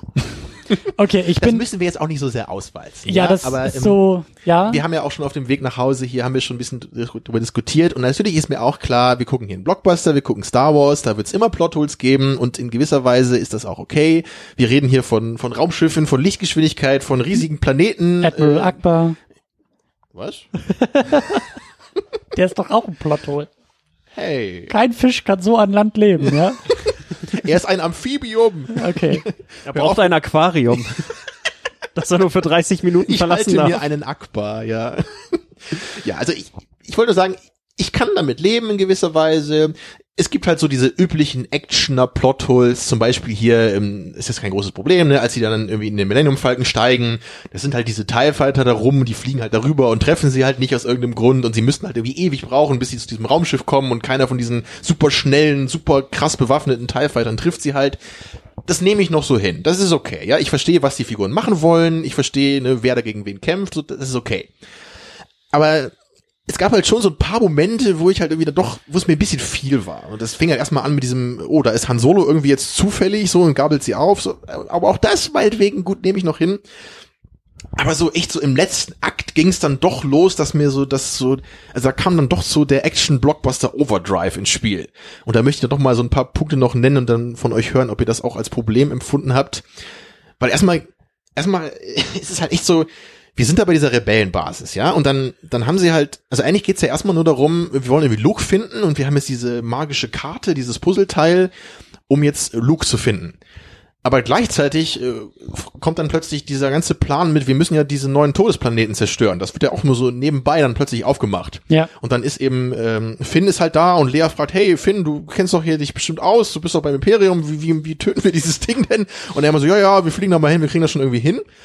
Und sie haben halt irgendwie so in ein, zwei Minuten diesen ganzen Plan halt gefasst, wie, was jetzt diese riesige Aktion sein wird, also ohne das irgendwie langfristig vorzubereiten und zu planen. Ja, ja. Und im Grunde setzen sich danach halt irgendwie die X-Wings und fliegen halt los.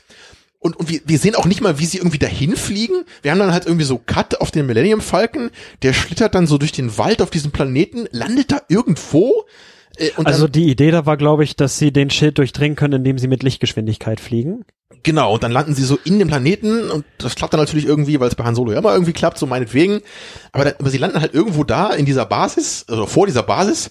Sie kommen anscheinend völlig problemlos da rein, obwohl das ja so dieser zentrale Kern dieses ganzen Kampfplaneten ist. Da ist irgendwie ein Stormtrooper vor der Tür. Und, und außerdem scheint halt irgendwie Ray auch noch da irgendwie um die Ecke gefangen genommen worden zu sein. Und das, bevor du darauf eingehst, ich finde das halt so schön, weil ich, ich bin halt dafür bekannt online, dass ich immer so gerne das aus, aus dem Abrams Star Trek Film zitiere, aus dem ersten, weil es halt auch so eine Szene gibt, wo halt ähm, Captain Kirk von Spock von der Enterprise geschmissen wird in so eine Rettungskapsel, da auf irgendeinem so Eisplaneten landet und da halt erstmal irgendwie zufällig Scotty trifft in irgendeiner verlassenen Basis und danach auch noch zufällig den Spock aus der Zukunft in irgendeiner Eishöhle begegnet. Und er wurde halt einfach nur zufällig auf irgendeinen Planeten geworfen und er trifft halt zwei extrem wichtige Figuren halt irgendwie so in 50 Meter Entfernung. Und hier war das halt irgendwie auch so, dass ich mich dachte, dass ich mir dachte, okay, Ray wurde entführt und sie ist halt irgendwo auf diesem riesigen Ding, was noch hundertmal größer ist als der Todesstern. Aber dann irgendwie, als Han Solo und seine Kollegen da diese Bomben platzieren, dann treffen sie sie halt zufällig da um die Ecke. Das war halt irgendwie so ein bisschen zu viel des Guten für mich. Aber, aber euch stört das nicht oder, oder wie seht ihr das? Mir sind, glaube ich, ein bisschen negativ, um noch ein bisschen was daran zuzufügen, diese, diese Teleportationsmomente aufgefallen. ja, es gab, es gab beispielsweise auch diese Szene, wo Harrison Ford so Finn sagt, hey, schau mal dorthin. Und äh, dann sehen sie halt Ray, wie sie dort gerade am anderen Ende der Wand klettert und da durch die Tür rennt. Und dann, dann sehen wir halt sie, sie geht durch die Tür und da sind plötzlich Han Solo, Chewbacca und äh, Obwohl da so ein riesiger Graben dazwischen ist. Ne? Also ja, ein, einerseits das und auch die Tatsache, so Kylo Ren äh, ist halt in diesem explodierenden Schildgenerator und dann sieht er da gerade, wie sie raus in diese Winterlandschaft rennen und dann siehst du in der nächsten Szene halt so, wie sie so in dieser Winterlandschaft entlang rennen und dann steht er plötzlich vor ihnen.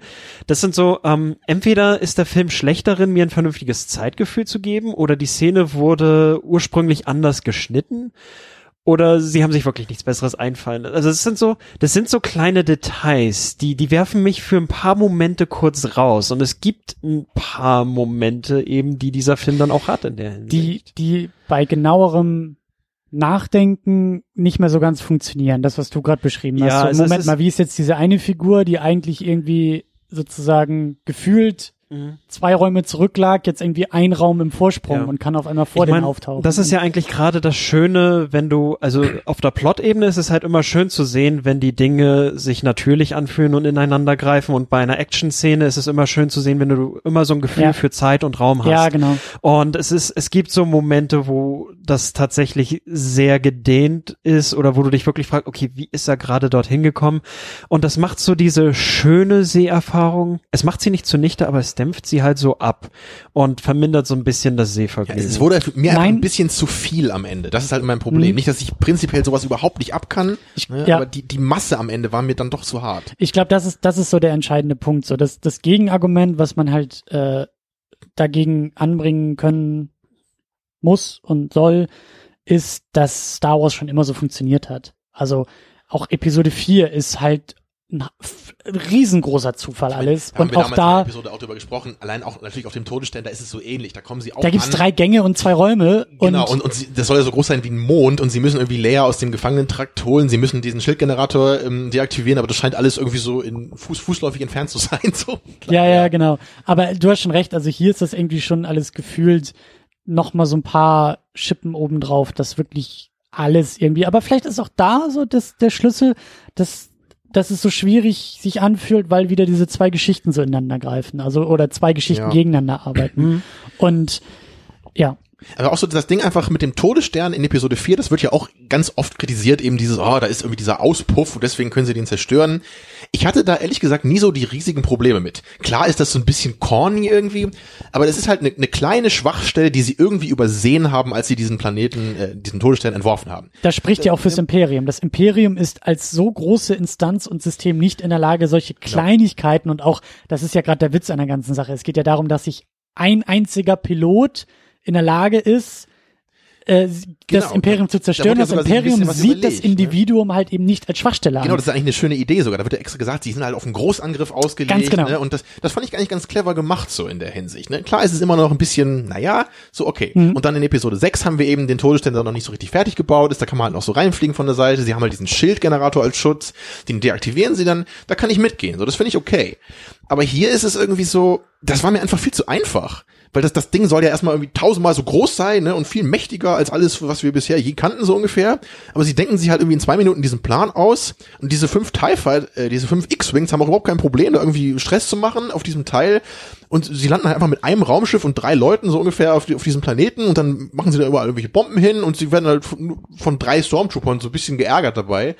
Also das war für mich alles ein bisschen so, ja, sie müssen halt irgendwie schaffen jetzt, aber es hat sich für mich wirklich sehr, sehr konstruiert angefühlt, dass Ja, es ja. so unglaublich einfach ging. Ich wollte gerade sagen, das ist, das ist, glaube ich, echt diesem Umstand geschuldet, dass, dass sich da sehr viel widerspiegeln soll und dann schreibst du rückwärts, hey, wie sorgen wir, also, ne, wir haben dritten Todesstern und natürlich muss der Todesstern wieder mit ein paar X-Wings zerstört werden. Wie machen wir das? Ah, ja, wir machen das so wie im anderen Film.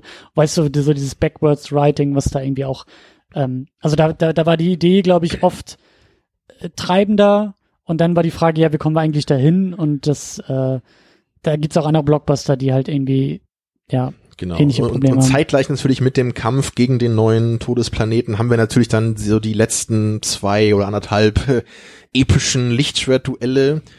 die ich So, eigentlich ganz gut Ja. fand. Johannes, wie, wie siehst du das? Was, wie, wie war deine emotionale Involviertheit bei den Lichtschwertkämpfen am Ende zwischen Kylo Ren und Finn und Ray da? Also auf jeden Fall muss ich sagen, dass auf der visuellen Ebene fand ich diese Lichtschwerter klasse. Äh, es hat ein bisschen mit der Präferenz zu tun, dass ich so diese winterliche Umgebungen ganz gerne mag, so so düsterer Nebel, äh, weißer Schnee und alles. Und Mhm. dann kämpfen sie halt so mit ihren mit den Waffen dagegen. Ich mochte die Choreografie. Es wirkte eben tatsächlich nicht so, wie das in den Prequels manchmal kritisiert wird, dass es so sehr perfekt glatt irgendwie ist, sondern man, man hat wirklich das Gefühl, sie, sie hauen und sie legen all ihre Kraft rein und es sind auch diese, diese etwas unbeholfenen Bewegungen, nicht im, nicht im negativen Sinne, sondern einfach gefühlt, Also- es, es sieht realistischer halt Ja. aus, wenn sie miteinander kämpfen. Das, das fand ich, das fand ich halt gut. Mm, Meine emotionale Involviertheit in Ich habe diese. Frage bewusst so formuliert. ja, das ist Sehr suggestiv mal Oh wieder. ja. das ist, das ist interessant. Ich, ich, ich weiß nicht, also bei der ersten oder zweiten Sichtung war halt das so, okay, es ist ein Lichtschwertkampf, der musste jetzt kommen und jetzt gibt's Action und jetzt sehe ich, wie sie mit den Lichtschwertern aufeinander einprügeln. Ich, ich mochte halt so Kylo Ren und ich, ich mochte halt die Art und Weise, dass er eben sehr fertig war, dass er halt diese Schusswunde hat und dass die Kamera halt auch wirklich darauf, äh, das halt so betont hat, dass er halt Er so blutet. ist und dass er eben gerade äh, diesen, diesen sehr emotionalen Moment hinter sich hatte, dass er seinen Vater getötet hat. Äh, und, und, und jetzt ist er, ist er wahrscheinlich tatsächlich angepisst und wütend und, und will sich dann eben um diesen, diesen Jedi halt kümmern oder diesen aufstrebenden Jedi entweder ihm anbieten halt auf die, ihn auf seine Seite zu ziehen oder ihn halt zu vernichten. Das hat mir gefallen. Ähm, ich glaube, anderen Leute hat es, glaube ich, mehr angepisst, dass er anschließend von einem Mädchen verprügelt worden ist, das keinerlei ähm, ja es, Erfahrung gibt hier- oder Ausbildung es gibt genossen hier hat. zwei, zwei äh, grundsätzliche Probleme, die ich damit habe und da bin ich auch sehr gespannt, wie du das äh, siehst, Christian. Also Nummer eins ist halt erstmal wieder, das haben wir bei den Prequels ausgiebig diskutiert schon. Ich habe halt einfach nie so ganz verstanden, wie diese Lichtschwertkämpfe eigentlich funktionieren. Ne? Geht es da irgendwie nur um die Macht? Geht es da um den Skill mit dem Lichtschwert? Ich würde mal sagen, irgendwie geht es ja eigentlich um beides, würde ich mal vermuten. Es geht sowohl um physische Kraft als auch um die Macht. So, wenn man das mal so annimmt, dann haben wir hier, wir haben halt ein dünnes, okay, sie ist ein toughes Mädel, aber sie ist immer noch irgendwie, weiß ich, wiegt wahrscheinlich 60 Kilo oder so und äh, ist schlank und klein und relativ schwach.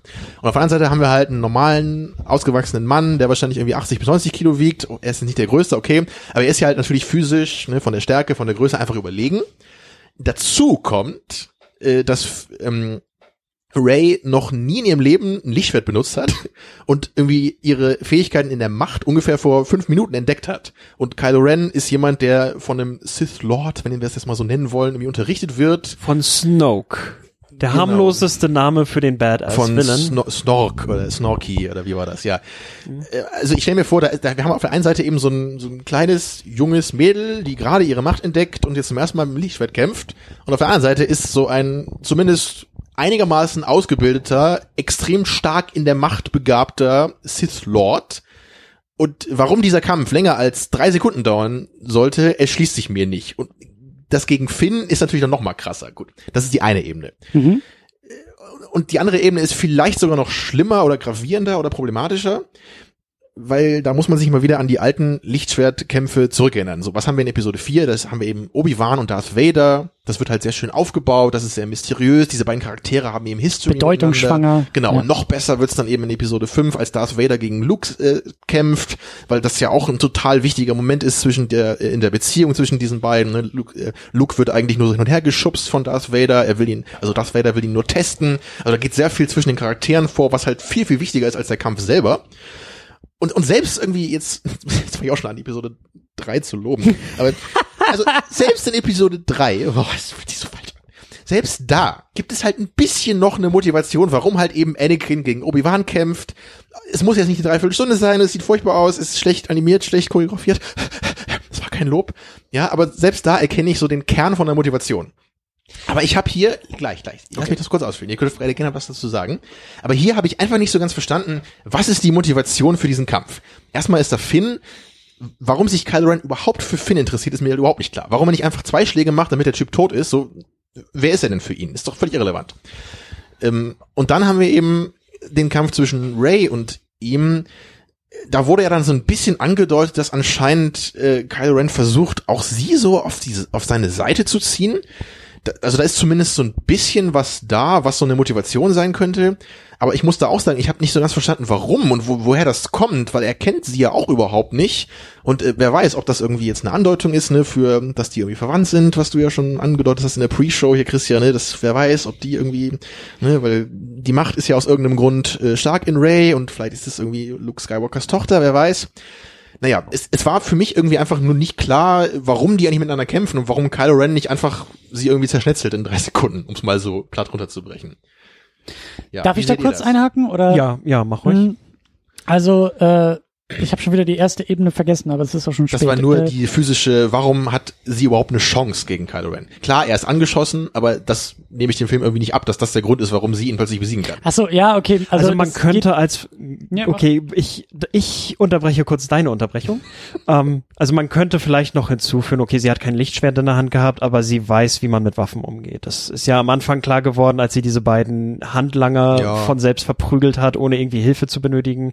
Vielleicht weiß sie, wie man eine stabähnliche Waffe Stimmt, benutzt. sie hat ja immerhin Ja. so eine Stabwaffe. man, man kann ja. das als leicht abschwächenden Punkt halt hinzu. Das ist, das ist, das ist so ähm, auch ein Punkt, den ich ähm, ähm, jetzt auch in den Tagen, in die ich mich schon ein bisschen mit dem Film auch beschäftigen konnte, irgendwie auch so manchmal im, im Netz irgendwie gelesen habe. Ähm, lass mich kurz den Gedanken nochmal neu sammeln. Es gibt Leute, die haben ein großes Problem ähm, mit Finn und seiner Fähigkeit mit dem Lichtschwert gegen Kylo Ren anzugehen. Das höre ich da auch so ein bisschen bei dir raus. Mhm. Ähm, ich sehe das Problem nicht ganz so sehr, weil, weiß ich nicht, ich bin da jetzt vielleicht auch nicht irgendwie so der Star Wars Übernerd oder so, aber so ein Lichtschwert ist halt eigentlich nichts anderes als ein leuchtender Knüppel erstmal so, ja.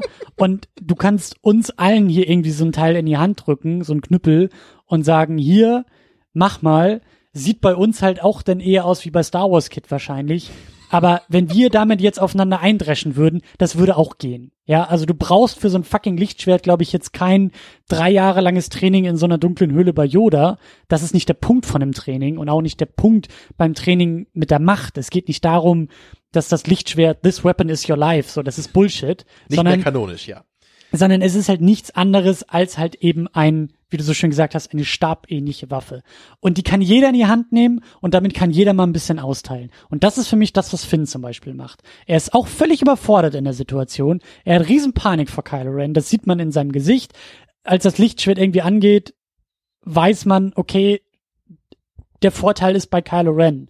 Und genauso wird er behandelt. Es ist ein bisschen länger als drei Sekunden. Es geht ein bisschen hin und her. So, ja, Kylo Ren ist angeschlagen. Aber das, das nehme ich dem Ganzen eher ab. Und da bin ich irgendwie auch nicht, also das ist, da, da bin ich auf Seite von Episode 7, dass ich sage, da kann ich mitgehen, weil wenn man mal ganz ähm, eng oder mal ein bisschen direkter auf die Star Wars Filme guckt, das haben wir, glaube ich, im Laufe der Jahre da irgendwie reininterpretiert. Dieses, oh, das Lichtschwert, das ist ja ein, das ist ja ein, äh, was für eine Waffe der Jedi. Nee, das ist halt ein Lichtschwert, also ein Schwert. So. Also Und das kann jeder benutzen. Von mir. erstmal. Ich meine, wenn ich The Raid 2 gucke, dann fange ich ja auch nicht an, bei jeder Prügelei zu erzählen, ah, wieso, wieso erschießen die sich jetzt nicht? Ne? Da kann ich natürlich auch machen. Aber ich, ich war einfach hier so, ich hätte mir einfach gewünscht, dass es halt einen Lichtschwertkampf gibt, der halt irgendwie so motiviert ist, wie das eben der in Episode 5 war. Und da, da Okay, war einfach okay, so okay, okay. dabei. Ne? Okay, okay, okay, okay. so leer. Es Das ist halt, was anderes. Genau, das ist, das ist ein anderer Punkt. Ich wollte jetzt erstmal nur drauf eingehen. Dass, Genau. und, und motiviert war das Ding in dem Moment, weil Finn greift zum Lichtschwert aus reiner Selbstverteidigung. So. Und die klappt halt nicht lang genug und nicht gut genug, deswegen kriegt er den Arsch auch versohlt und den halben Rücken da irgendwie aufgeschlitzt. So, das Thema ist erledigt und das ist okay. Aber auch da ist halt für mich, so diese, dieses Mischmasch eigentlich Kylo Ren, der anscheinend auch nicht hundertprozentig ausgebildet ist, der selber noch zweifelt, der der, er ist selber gar nicht so stark, wie er sich irgendwie gibt. Er ist auch noch geschwächt und angeschossen. Das geht so in die Richtung von, hey, der ist auch nicht der perfekte Jedi. Und dass der Fehler macht und vielleicht auch mal einstecken muss in so einem Kampf, das ist okay. Und darauf zielt dann auch diese, dieser zweite Abschnitt in dem Kampf, nämlich zwischen ihm und Ray ab, ja, das ist für mich auch alles ein bisschen zu überhastet, dass Ray, wie ihr so schön irgendwie gesagt habt, so vor fünf Minuten die Macht entdeckt hat und irgendwie schon sofort weiß, wie alles läuft und irgendwie sich behaupten kann. Tamina aber, hat das gesagt. Tamina hat das gesagt. Aber, und das ist halt so ein Ding, das ist mir auch erst bei der zweiten Sichtung aufgefallen, der Film deutet die ganze Zeit ihre Rolle irgendwie an. Ja, Mars Kanata fragt, glaube ich, irgendwie Han Solo, sag mal, wer ist dieses Mädel eigentlich, als die da schon gleich irgendwie auftauchen und sie noch, glaube ich, nicht viel gesagt hat und bevor sie das Lichtfeld, glaube ich, irgendwie anpackt. Kurzer Ähm, Einwurf. Also als ich den auf Deutsch gesehen habe, äh, da, da ist da, glaube ich, auch so, wird auch so ein bisschen angedeutet, dass die Art, wie sie den Millennium Falcon in, in aller Eile oder so repariert, dass das auch eher so etwas ist, dass sie ganz intuitiv plötzlich macht, als hätte sie das Mhm. zuvor noch nie getan. Aber ganz plötzlich macht sie halt das und das und irgendwie funktioniert es. Ja. Ich, ich Und- glaube, das, das war so eine Absicht auch. Genau, und, und Kylo Ren wird irgendwie auch gleich in den ersten, also das erste Mal, als ihm irgendwie von, von, von einem Mädchen berichtet wird, äh, das irgendwie auch da war, also immer so, immer wenn so indirekt von, von Ray geredet wird, dann sind sie alle sehr hellhörig. Alle wichtigen Figuren irgendwie um sie herum. Und ich kann mir vorstellen, dass da einfach eine gewisse Vorgeschichte uns verschwiegen wird.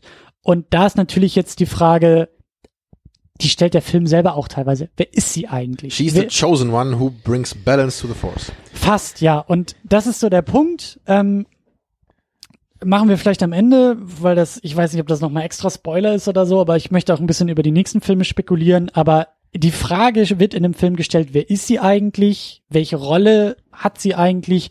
Und das könnte eine nicht nur eine mögliche, aber das könnte eine Fortsetzung oder könnten die Fortsetzung unter Umständen so ein bisschen nachträglich korrigieren, dass wir vielleicht dann Informationen bekommen in späteren Filmen, die uns zurückblicken lassen auf Episode 7 und sagen, okay, Ja, jetzt Kylo verstehen wir, Ren- warum bei ihr nur die Ansätze schon so kräftiger sind als ein mittelprächtig Okay, ausgebildeter und, oder, Kylo oder Ren. vielleicht, dass Kylo Ren auch mehr über sie wusste als Ganz wir, genau, oder ganz eine genau. Vermutung hatte Vielleicht oder sowas. seine Ja. Angst irgendwie, seine Zweifel größer wurden, weil er wusste irgendwie, was sie kann und sie weiß es Ja, aber nicht oder, und wir wissen es auch nicht. versucht hat, sie auf seine Seite zu Genau, kriegen genau, genau, sowas. genau, Ja, genau. Hoffentlich. Also ja. auch da so, das ist wohlwollende Interpretation, die mit großer Wahrscheinlichkeit in den Fortsetzungen zunichte gemacht Und es wird wird. nie wieder aufgegriffen. Und es ja. wird nie wieder aufgegriffen und es ist tatsächlich lazy writing. Aber hey, noch können wir sagen, vielleicht war es ja so Absicht. Es bleibt natürlich äh, jetzt im Dunkel, aber oh, ich, ich weiß, also niemand von uns weiß sicherlich, ob die das jetzt schon ausgeplant haben oder so, oder ob dieser Ja. Lichtschwertkampf, vielleicht hatte er tatsächlich eine Bedeutung, die sich dann entfaltet. Ja, vielleicht ist eben die Tatsache, dass Kylo Ren äh, äh, einstecken musste oder so, vielleicht sorgt das für Charaktermomente, die eben in Bezug auf, die in Bezug auf diese Szene nehmen in den nächsten Film. Oder eben überhaupt nicht. Es kann natürlich sein, dass sie es komplett umschreiben. Aber deswegen, da würde ich auch sagen, okay, vielleicht hat das eine Bedeutung für folgende Episoden, wie dieser Kampf ausgegangen ist und was dort auf dem Spiel stand. Und ist natürlich die Frage, ob man das jetzt so durchgehen lassen will und sagt, naja, Moment mal, wir gucken jetzt hier einen Film, der vor uns liegt und wir wollen uns hier nicht irgendwie alle Probleme schönreden mit möglichen Fortsetzungen, die dann in 20 Jahren irgendwas korrigieren, was uns jetzt sauer aufstößt. Das ist halt auch, finde ich, schwierig. Also weil, weil einerseits ja, wir wissen, da kommt eine Trilogie, da kommen Spin-offs, aber ich bin auch, also dieses Argument bin ich auch nur bereit, bis zu einem gewissen Schritt zu gehen, weil das ist wie so ein, wie so eine Art Dammbruch, weil sonst kannst du irgendwie alles durchgehen lassen und sagen, ja, aber es steht auch in einem Buch, da wird auch in einem Buch erklärt, wie das Verhältnis zwischen Imperium und First Order und Resistance ist. Und ich denke mir, nee, ich will kein Buch lesen, ich will den Film gucken und den Film verstehen. Wenn du Es ist- Harry Potter Filme verstehen willst, brauchst du eigentlich das Buch so als Handbuch dabei. Ja. Ja, vielleicht- ist kein gutes, Vielleicht Ja. ist das so ein Unterschied. Entweder man ist dann schon nach dem ersten Film sauer oder man hofft irgendwie, dass das Ganze dann in den weiteren Episoden aufgelöst Das ist ist. genau und meine wenn es Haltung nach bei der, Prometheus. Und immer, wenn es ja. dann nach, Ja. nach der dritten Episode, die dann zu Ende geht, ü- überhaupt nicht mehr adressiert wird, dann ist man halt dreimal so sauer. Lass Übrigens, mich- äh, ich möchte nur noch mal ein, ein kurzes Okay. Lob noch mal bringen. Wollen Sehr wir, gut. wollen wir ja heute machen. Weil ich muss wirklich sagen, auch wieder im Vergleich zu den Prequels bin ich sehr, sehr begeistert, wie wenig Lichtschwerter wirklich im Film zu sehen waren. Ja. Ne, weil wir wissen ja wirklich, bei den, bei den Prequels war ja wirklich so Prämisse Nummer eins, wir hauen in jeden Frame 100.000 Lichtschwerter rein. Jedes Butterbrot Ja. wurde mit einem Lichtschwert Genau. geschmiert. Und ich glaube, das ist aber auch der Grund, warum ich eben einfach so ein bisschen, ich bin einfach übersättigt von Lichtschwert-Action durch die Prequels und deswegen suche ich, wenn ich heute noch Lichtschwertkämpfe sehe, ich suche immer nach den Charakteren dabei. Ja. Ja, und ich meine, ich will da auch gar nicht so hart sein. Ne? Der ganze Film macht wirklich wenig mit Lichtschwertern. Am Ende haben wir dann vielleicht mal einen etwas schwer motivierten, ein bisschen unglaubwürdigen Lichtschwertkampf mit diesen drei Figuren. Wir haben halt trotzdem, es sind ja auch nur ein paar Minuten Lichtschwert-Action. Der ganze Film verzichtet wirklich auf diese großen Lichtschwertduelle größtenteils. Es gibt das Lichtschwert halt wirklich immer nur so in ein paar ganz kleinen Momenten und es ist sehr, sehr wenig. Es ist wirklich fast so wie in Episode 4 eigentlich, dass das wirklich Ja. nur ganz selten mal rausgenommen wird und dann hat es eben auch wieder eine besonderere Bedeutung. Ja, also deswegen will ich das gar nicht so hart kritisieren, aber es ist da auch wieder das, das allumfassende Gefühl, was wir, glaube ich, alle immer so haben. Es ist so dieses verschenkte Potenzial. So, man, man sieht eigentlich, es ist ja schon gut, was da gemacht wird. So, und es ist, es ist schön, dass wenig Lichtschwerter da sind, aber dann, wenn sie dann einmal kommen, wäre es doch vielleicht schön gewesen, da auch wieder so diese richtig Episode 5-hafte Motivation dann doch zu haben. Ja. Ja, also es ist dann nur so dieses eine Auge, was vielleicht ein bisschen am Weinen ist dabei. Ich möchte so langsam Richtung, Richtung Ende schreiten. Ich weiß nicht, ob ihr noch ganz brennende, dringende Sachen auf der, auf der Seele Eine, habt. eine Sache habe ich noch auf der Seele, und Mhm. zwar äh, BB-8. mhm. Ich Der neue R2D2. Genau, da würde mich noch einmal kurz interessieren, war euch das zu viel? Weil ich persönlich, ich bin halt jemand, ich mag halt Wally nicht so gern, das habe ich schon mal gesagt. Und ich finde es einfach ein bisschen anstrengend, dass halt auch so in Chappie und so in allen modernen Filmen sind halt alle Roboter irgendwie so wie Wally im Grunde, sind alles halt so völlig anthropomorphisierte, Knuffige liebenswerte Haustierersatze. Knuffelroboter, genau. Ja. Und ich, ich habe halt bei den alten Star Wars Filmen so, da habe ich immer das Gefühl gehabt, das sind Maschinen. Die gewinnst du zwar irgendwie auf im Grunde absurde Weise so ein bisschen lieb im Laufe der Reihe. Du magst irgendwie C3PO, obwohl er irgendwie ein nerviger Idiot ist eigentlich, und du magst halt R2D2, obwohl er eigentlich nur irgend so ein Roboter ist, der diesen X-Wing reparieren soll und irgendwie Daten überträgt von einem Ort zum anderen. Aber das ist, das ist für mich so genau das richtige Level. Das finde ich irgendwie nett. Aber hier ist es wirklich so, er ist ja echt wie ein Haustier inzwischen. Ja, und dann gibt's diese Szene irgendwie, R2D2 ist im depressiven Standby-Modus und das macht äh, BB-8 irgendwie traurig und es fehlt noch, dass die noch heiraten irgendwie in Episode 8. Also ist, ist euch das zu viel oder geht, lasst ihr das durchgehen als ein bisschen familienfreundlichen äh, Moment so? Also lieber sowas als Jar Binks. Also ich, ja, das ist der, klar. der Humor, er, er, wir haben kaum über den Humor geredet in dem Film, ist vielleicht Mhm. auch nicht so wichtig. Ich, ich würde halt sagen, okay, es gab sehr viel Humor in dem Film. Es Ja. gab, glaube ich, auch deutlich mehr Humor als äh, jetzt in jedem Film der Originaltrilogie. Ähm, aber im Großen und Ganzen war in Ordnung. Manchmal hatte ich den Eindruck, der Film wäre ein bisschen zu wacky gewesen. Ja, aber, Ähm, aber ich würde auch sagen, der meiste Humor war eigentlich auf einem akzeptablen Niveau. Ja, also erstmal der Humor selbst hat mir gefallen. Das war jetzt nicht wie bei der Marsianer, wo ich mich teilweise fremdschämen musste, wie, wie furchtbar der Humor in dem Film war. Ähm, und BB-8 passte dann vielleicht auch ein bisschen besser da, da hinein, weil er auch sehr viel von diesem Humor halt mittransportiert hat und weil er ein bisschen in diesen etwas lockereren äh, suffisanteren Ton halt dann auch passte als so das etwas äh, Haustierähnlichere Geschöpf. Und ich mochte das eigentlich immer so in den Star Wars Filmen. Es macht eigentlich kein, Ma- Maschinen in der realen Welt agieren nicht so. Da gibt es Algorithmen und ohne jede Erklärung äh, handeln halt die Maschinen in oder die Roboter in Star Wars halt teilweise wie menschliche Akteure, auch wenn sie meistens eine Funktion haben. Und ich mag es eigentlich immer, wenn sie so als als als Persönlichkeiten rüberkommen. Und das ist ihnen bei BB-8 würde ich sagen sehr schön gelungen. Und ich habe den schon gemocht. Also ich, ich fand es jetzt nicht zu übertrieben. Ich kann mir schon vorstellen, dass vielleicht einige das ein bisschen zu überspitzt finden. Aber ich mochte es. Also ich mochte eben auch den Thumbs Up von ihm, das fand ich einen schönen Ich freue mich schon auf das Moment, GIF, ja. was, was glaube ich, die nächsten Jahre so rumgereicht wird in jedem Moment. Aber, aber ich muss schon sagen, so, so ein bisschen zu viel war mir das. Das war mir ein bisschen zu Okay. knuffig. Und Ja, klar, aber ich finde ähm, vielleicht auch da so neue Generation. Ja, also es ist eine Generation vielleicht auch zwischen den Druiden vergangen, die jetzt einfach auch vielleicht ein bisschen mehr Persönlichkeit bekommen. Was mir gerade aufgefallen ist, es gibt ja eigentlich kein Äquivalent zu C3PO in dem Film, was einfach damit äh, erklärt wird oder daher kommt, dass man einfach gesagt hat, na gut, es gibt ein paar Menschen, die einfach das äh, Gebrabbel von äh, BB-8 verstehen. Ray und, und Poe haben ja kein Problem, ihn auch ohne äh, Übersetzer, und das war ja äh, C3PO, er hat ja keine andere Rolle, als das zu übersetzen, was R2D2 gesagt hat, was ja immer wichtig war. So, Ja, und wenn du halt sagst, wenn du halt sagst, gut, die Ja. Menschen verstehen das jetzt teilweise, ja, dann brauchst du keinen C3PO mehr, dann hast du keinen äh, Roboter mit Stock im Aber Arsch das, mehr. ich finde das ja auch immer so lustig bei Episode 6, da wird ja am Anfang auch so gesagt, also Luke sagt ja irgendwie, glaube ich, ja, hier Jabba, du kannst diese Droiden irgendwie behalten. Und da gibt's halt auch immer so, wenn du doch mal drüber nachdenkst, so wie wäre das denn gewesen, wenn sie dann irgendwie nachts da Lando raus, äh, Han Solo rausgeholt hätten, hätten sie dann einfach irgendwie R2D2 und C3PO dann zurückgelassen? Ja, wahrscheinlich, weil es einfach irgendwelche dummen Maschinen sind, die interessieren die doch einen Scheiß. Ja.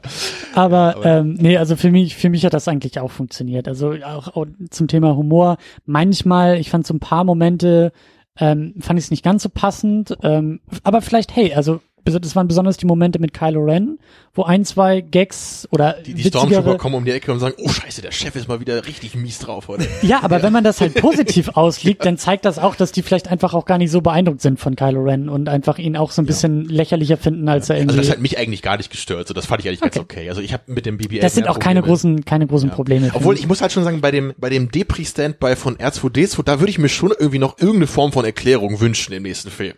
Also nicht, dass er einfach nur so traurig war, dass er irgendwie nicht mehr mit ihnen gesprochen hat. Also Also es da gab ja, irgendwas hören. es, es gab ja im Film diese kurze Rückblende, wo so eine Roboterhand und es wird halt in die, äh, angedeutet, das ist Luke. Er, er fasst halt so R2D2 an und dann endet Stimmt. das und vielleicht, so. vielleicht hat er ihn halt programmiert. bis und die Zeit reif ist oder sowas. ich Ja. denke, vielleicht, vielleicht bis, bis R2D2 oder, oder bis irgend so ein Sensor oder so erkennt, oh, Ray hat die Macht. oder irgendwas in der Richtung. Was auch immer, ja. Ja. Ich, Hm. ich, ich weiß nicht, vielleicht, aber ich wünschte mir, ich, ich werde, ich, ich wünsche mir auch eine Erklärung für den nächsten Film. Also wollen wir dann zu dem letzten Abschnitt des Films kommen, zu dem Luke-Moment? Es, ja, Es, es kommen, glaube ich, noch ein paar weitere Abschnitte, deswegen so langsam Okay. gegen Ende. Also ein Punkt, den ich halt wirklich noch ähm, ähm, stark machen möchte, und damit sind wir wieder ein bisschen so beim bei dem Problem des Filmes und eigentlich beim dem Problem, was wir vorher auch schon erwähnt haben, ähm, der Generationenwechsel, den wir, glaube ich, alle nicht ganz so gelungen finden. Wir finden, Mhm. die alte Garde spukt noch zu sehr in diesem Film rum. Das ist perfekt formuliert, ja. Und das perfekte Bild dafür ist wirklich der letzte Moment. Ray hat, oder die Karte wurde ja zusammengepuzzelt. Man weiß jetzt, wo Luke Skywalker steckt. Und Ray ähm, fliegt mit dem Millennium Falcon, mit Chewbacca und R2D2 hinterher, um ihn zu finden. Sie findet ihn und das letzte Bild ist für mich halt so beispielhaft, wirklich bildhaft auch. Es wird ja nichts gesagt in dem Moment. Es ist wirklich nur ein Bild. Sie steht vor Luke Skywalker, er nimmt die Kapuze ab, dreht sich um zu ihr und sie reicht ihm das, Schlicht, das Lichtschwert, sein altes Lichtschwert. Und für mich sind sämtliche Probleme dieses Filmes in diesem Bild äh, bildhaft ausgedrückt, denn die Richtung ist in meinen Augen die falsche.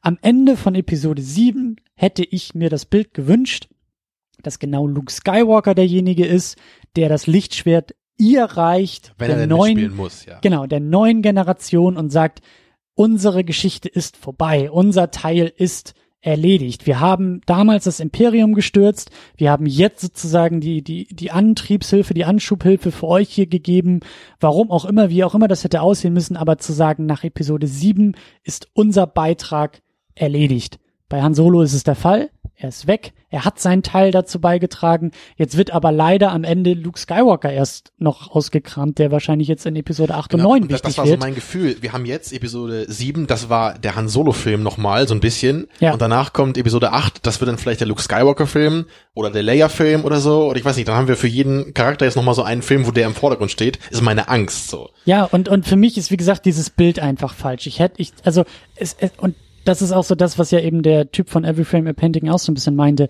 ähm, glaube ich, dass halt sozusagen diese beiden Geschichten, die gegeneinander arbeiten, auch das Resultat sind oder, oder de, der Grund sind, warum wir dieses Bild am Ende da haben.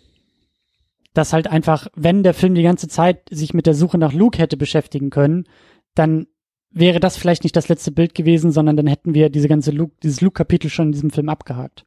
So. Was Und, ich, ja. ich glaube, jetzt in diesem speziellen Film, also jetzt bei dem, was du sagst, ich glaube, das hätte sich sogar sehr leicht einfach umändern lassen.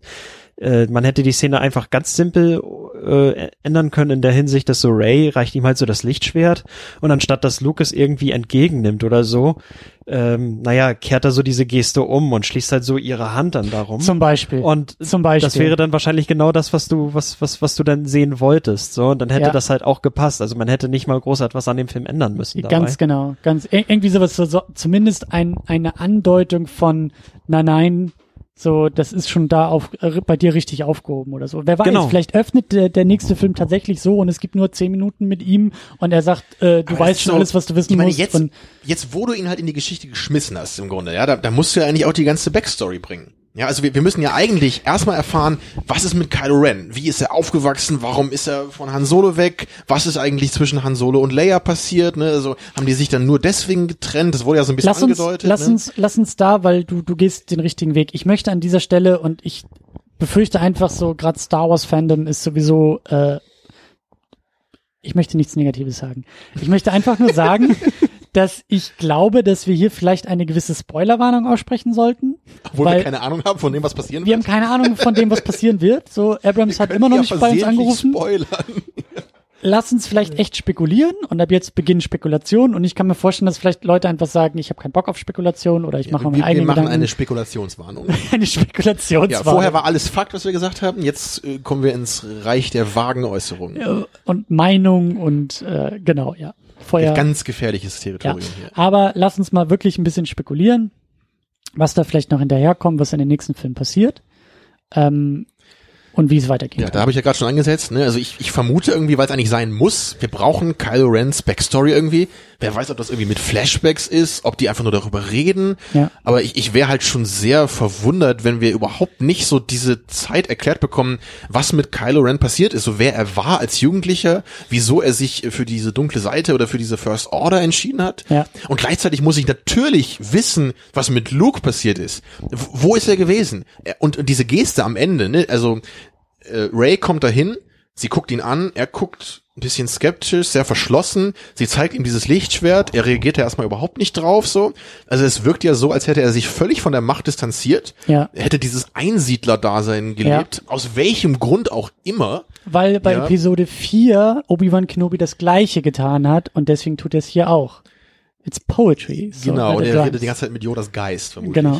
Also ich meine, die, die, wenn ich jetzt ganz zynisch wäre und das schlimmstmögliche Szenario annehmen würde, was vielleicht Fans nicht so sehen würde, wäre, okay, Ray, also, also Luke ist praktisch Yoda, Ray geht Ja. bei ihm ins Training, Ja. gleichzeitig wird Kylo Ren irgendwie zum Meister ausgebildet und dann Genau, sehen von sie sich am Gollum Ende des Emperor. Films wieder und bekämpfen sich und Ray bricht vielleicht noch ihr Training ab aus irgendwelchen Gründen, weil Finn gefangen genommen und gefoltert wird. und äh, dann verliert sie halt gegen Kylo Ren und äh, macht dann ihre Ausbildung zu Ende. Also das wäre dann praktisch Empire Strikes Back. Ich kann sagen, das Reboot. habe ich doch schon mal so Ja. oder so ähnlich gehört. Genau, äh, das, Ja. das wäre, aber Ja. im Großen und Ganzen würde ich auch, ähm, es gibt ein paar offene Fragen hier. Ich würde halt auch gern wissen, okay, Luke hat ja scheinbar so eine Jedi-Akademie gegründet und es ist halt nicht nichts draus geworden oder die Tatsache, dass Kylo Ren sie verraten hat und dort Ja. alle abgeschlachtet hat. Wie man Die das der Jünglinge einen- im Tempel umgebracht hat. ja, So die, die, die Schüler oder so, da sah man doch irgendwie so ein Feld von Leichen irgendwie. In diesem Flashback, als sie Genau. das Lichtschwert angefasst Oh, das hat. muss mir äh, Und sein. Ist auch nur ganz kurz. Ich, ich, ich will Okay. halt wirklich wissen, was da passiert ist und ich hoffe halt auch ein bisschen die Backstory wird näher erläutert und vielleicht auch ein paar Lücken so zwischen Return of the Jedi und ähm, Episode 7 werden Weil das, geschlossen. das mit dieser Jedi-Akademie, das finde ich immer so ein bisschen merkwürdig, weil es wird ja immer gesagt, so Luke, du bist irgendwie der jetzt letzte Jedi oder so. Und haben sie dann doch noch mal irgendwie ein bisschen tiefer in der Galaxis geguckt, ob es da doch noch ein paar andere gibt? Oder Naja, Lea hat ja eigentlich das? auch, das war ja auch so eine Andeutung, dass sie ja auch so ein bisschen die Macht irgendwie ja, ja, aber hätte. ist das jetzt alles nur mit Lukes Familie im Grunde oder gibt es da dann irgendwie auch noch mal andere? Weil also ich muss sagen, ich fand schon immer, also immer bei Star Wars fand ich den Gedanken furchtbar, dass Luke der letzte Jedi sein sollte. Das mochte ich noch nie, weil ich ich, hab, ich wollte immer das Gefühl haben, so irgendwo in der Galaxis gibt es natürlich noch andere Wesen, die irgendwie die Macht haben. So, das weiß man vielleicht nicht, die muss man vielleicht Ja, ja. finden oder so. Aber ich will nicht, dass er irgendwie der Letzte ist. So, und dann gibt es auch nur noch Darth Vader, und weil er sein Vater ist, ist er dann der Letzte auf der anderen Seite. So, das, das finde ich irgendwie komisch, mir das so vorzustellen. Ja, aber ich meine, dieser komische äh, Imperator Snoke ist ja, Ja, auch eben. irgendwie eine Andeutung von, da gab's noch mehr oder Genau, der gibt's noch mehr oder keine Ahnung. Oder Ja, das ist auch eine Frage, die ich an den das Film habe. Oder? Das ist auch so eine Frage, die ich an den Film habe. Wo kommt er eigentlich her? Was hat er seit, also wo hat er sich eigentlich rumgetrieben? Ja, wo war der äh, während, die der, während der? Imperialzeit. So. Ja. Wo war der eigentlich bei Episode 1? Ja, Ja, oder bei Episode 4, so. Aber, ähm, ähm, ja, also diese, ne, Vor allem, die wer, ist das überhaupt? Das, das muss ja auch kommen in den nächsten Filmen. Da muss ja auch erstmal erzählt werden, wer ist dieser Typ so? Warum hat er irgendeine Autorität? Und Ja. ich will ja nicht schon wieder hier mein, mein Mystery Hologram that looks like death haben. Ja, und äh, wir haben ja schon wieder ein Hologramm, das keiner kennt und das allen Leuten Befehle gibt und alle sagen, ja, Meister, ich werde mich so verhalten. So, wer bist du eigentlich? Aber um, um nochmal ganz kurz zu, zu, zu dem Luke-Bild irgendwie zurückzukommen und äh, dann auch noch mit ein paar Spekulationen weiterzumachen, ähm, geht es euch denn ähnlich? Also meine Hoffnung war eigentlich, dass nach diesem Film äh, die alten Säcke alle weg sind. Dass es halt irgendwie nur wirklich so als Starthilfe, das hätte ich auch noch toleriert. Hätte ich auch noch ganz viel Nostalgie und Anspielung mitgenommen, wenn klar ist, das machen wir einen Film lang so. Abrams wollte das gerne haben und danach ist wirklich die Verantwortung bei der neuen Das wäre dann so der Star Trek Generations gewesen, wo wir dann noch so ein paar Reste der alten Im Crew Grunde haben. genommen ja. Genau, von, von denen, Ja. also bei, bei den Star Trek Generations ist es halt so, dass irgendwie nur vier Leute mitgemacht haben von der alten Crew, weil, weil halt Leonard Nimoy das Skript so scheiße fand. Das war dann halt nicht so geil, ne? Aber so diese Idee halt, oh, wir können uns ja nicht trauen, jetzt äh, das ohne die alten Figuren zu machen, weil dann würde es sich ja nicht wie Star Wars anfühlen hier. Ich meine, vielleicht ist es ja so, dass jetzt mit dem Wechsel des Regisseurs, der nächste Film wird ja gedreht von Ryan Johnson? Ja. Wie heißt er? Okay. Ryan Johnson. Der halt Der auch, der, ne? der halt Looper gedreht hat und ein paar andere Filme und, Rick. ähm, ich bin nicht sicher, ob er das Ganze visuell so ähnlich gut machen wird wie J.J. Abrams, aber, ähm, wer weiß, vielleicht ist einfach dort dieser Impuls, unfassbar viel Hommage zu zollen irgendwie an die alten Filme nicht da und Ja. eventuell haben wir dann tatsächlich eine etwas originellere Geschichte. Und das ist dann halt so das Ding, ne? Also, was ist jetzt naheliegend? Natürlich. Ray, I am your father. Ja, dass der Satz irgendwie im nächsten Film kommt. Luke Skywalker ist der Vater von Ray. So, ist das, ich frag mich halt wirklich, also, ich habe da auch drüber nachgedacht, das ist so naheliegend, dass ich mir denke, das können sie nicht machen. Also, das sieht doch wirklich jeder. Drei Kilometer gegen den Wind, dass das, das ist das, das, das erwarten alle. Das ist so, da muss doch, wenn da irgendwie eine Überraschung kommt, wenn es einen Twist geben soll, muss es ja irgendwie auch dabei Aber irgendwie wie gesagt, einen Twist ne, geben. wir haben gerade einen Film gesehen, wo es wieder einen Todesstern gab. Also ne, Ja, gut, aber meine, Ding, du ne? hattest, du hattest ja diesen, diese, diese Vermutung, es könnte tatsächlich auch die Tochter von Leia sein, nur Ja. das wird halt verdeckt. Und ich meine, Leia I am Ende des ersten I Films sagt ja auch so, also am Ende des, des, Warum nicht? Ja. am Ende von Episode 7 äh, sagt ja Leia auch noch zu ihr, so möge die Macht mit dir sein. Vielleicht Ja. impliziert das mehr als lediglich, ich wünsche dir alles Gute. Ja, Und Also ähm, ihre Geschichte wurde ja auch sehr, sehr vage Deshalb- gelassen, ne? So dieses deshalb kennt sie sich auch mit dem Millennium Falcon so gut aus, weil sie als kleiner Steppke mit Fuddy mit dem Ding rumgeflogen ist und er zu ihr gesagt hat, hier mal den Schalter umlegen und hier mal das rausreißen und dann läuft die Kiste wieder. aber das ganze Ding ist für sie dann als Erwachsene nur ein Haufen Schrott. Als sie fliehen sie wollten, weiß sie es kann nur sich ja nicht- unterbewusst. Ja, Okay. genau. Sie kann, kannst du dich dran erinnern, wie du mit vier Hm. Jahren irgendwie äh, gelebt hast oder was, was da passiert ist? Nicht Ja. unbedingt. Wie das Auto deiner Eltern aussah, vielleicht auch nicht. Ich Aber würde wenn meine du, Kinder auch auf Schiffe mitnehmen, auf denen apparently giftiges Gas ausströmen kann. It's a piece of junk, ja. Aber äh, Ja. also sowas könnte ich mir schon wirklich vorstellen, dass da, also dass da denn irgendwie so der Twist ist. Und dann Und haben wir halt eben Kylo Ren und Ray sind Geschwister. Um vielleicht auch hier mit all meiner Kraft nochmal was Positives zu sagen, also in Hinsicht darauf. Wenn ich mir jetzt wirklich die alten drei Charaktere angucke, wir haben Han Solo, wir haben Leia und wir haben Luke. Also erstmal würde ich sagen, bei Luke kann ich mir halt am ehesten noch vorstellen, dass man mit ihm was macht, was für die Geschichte auch ganz interessant ist.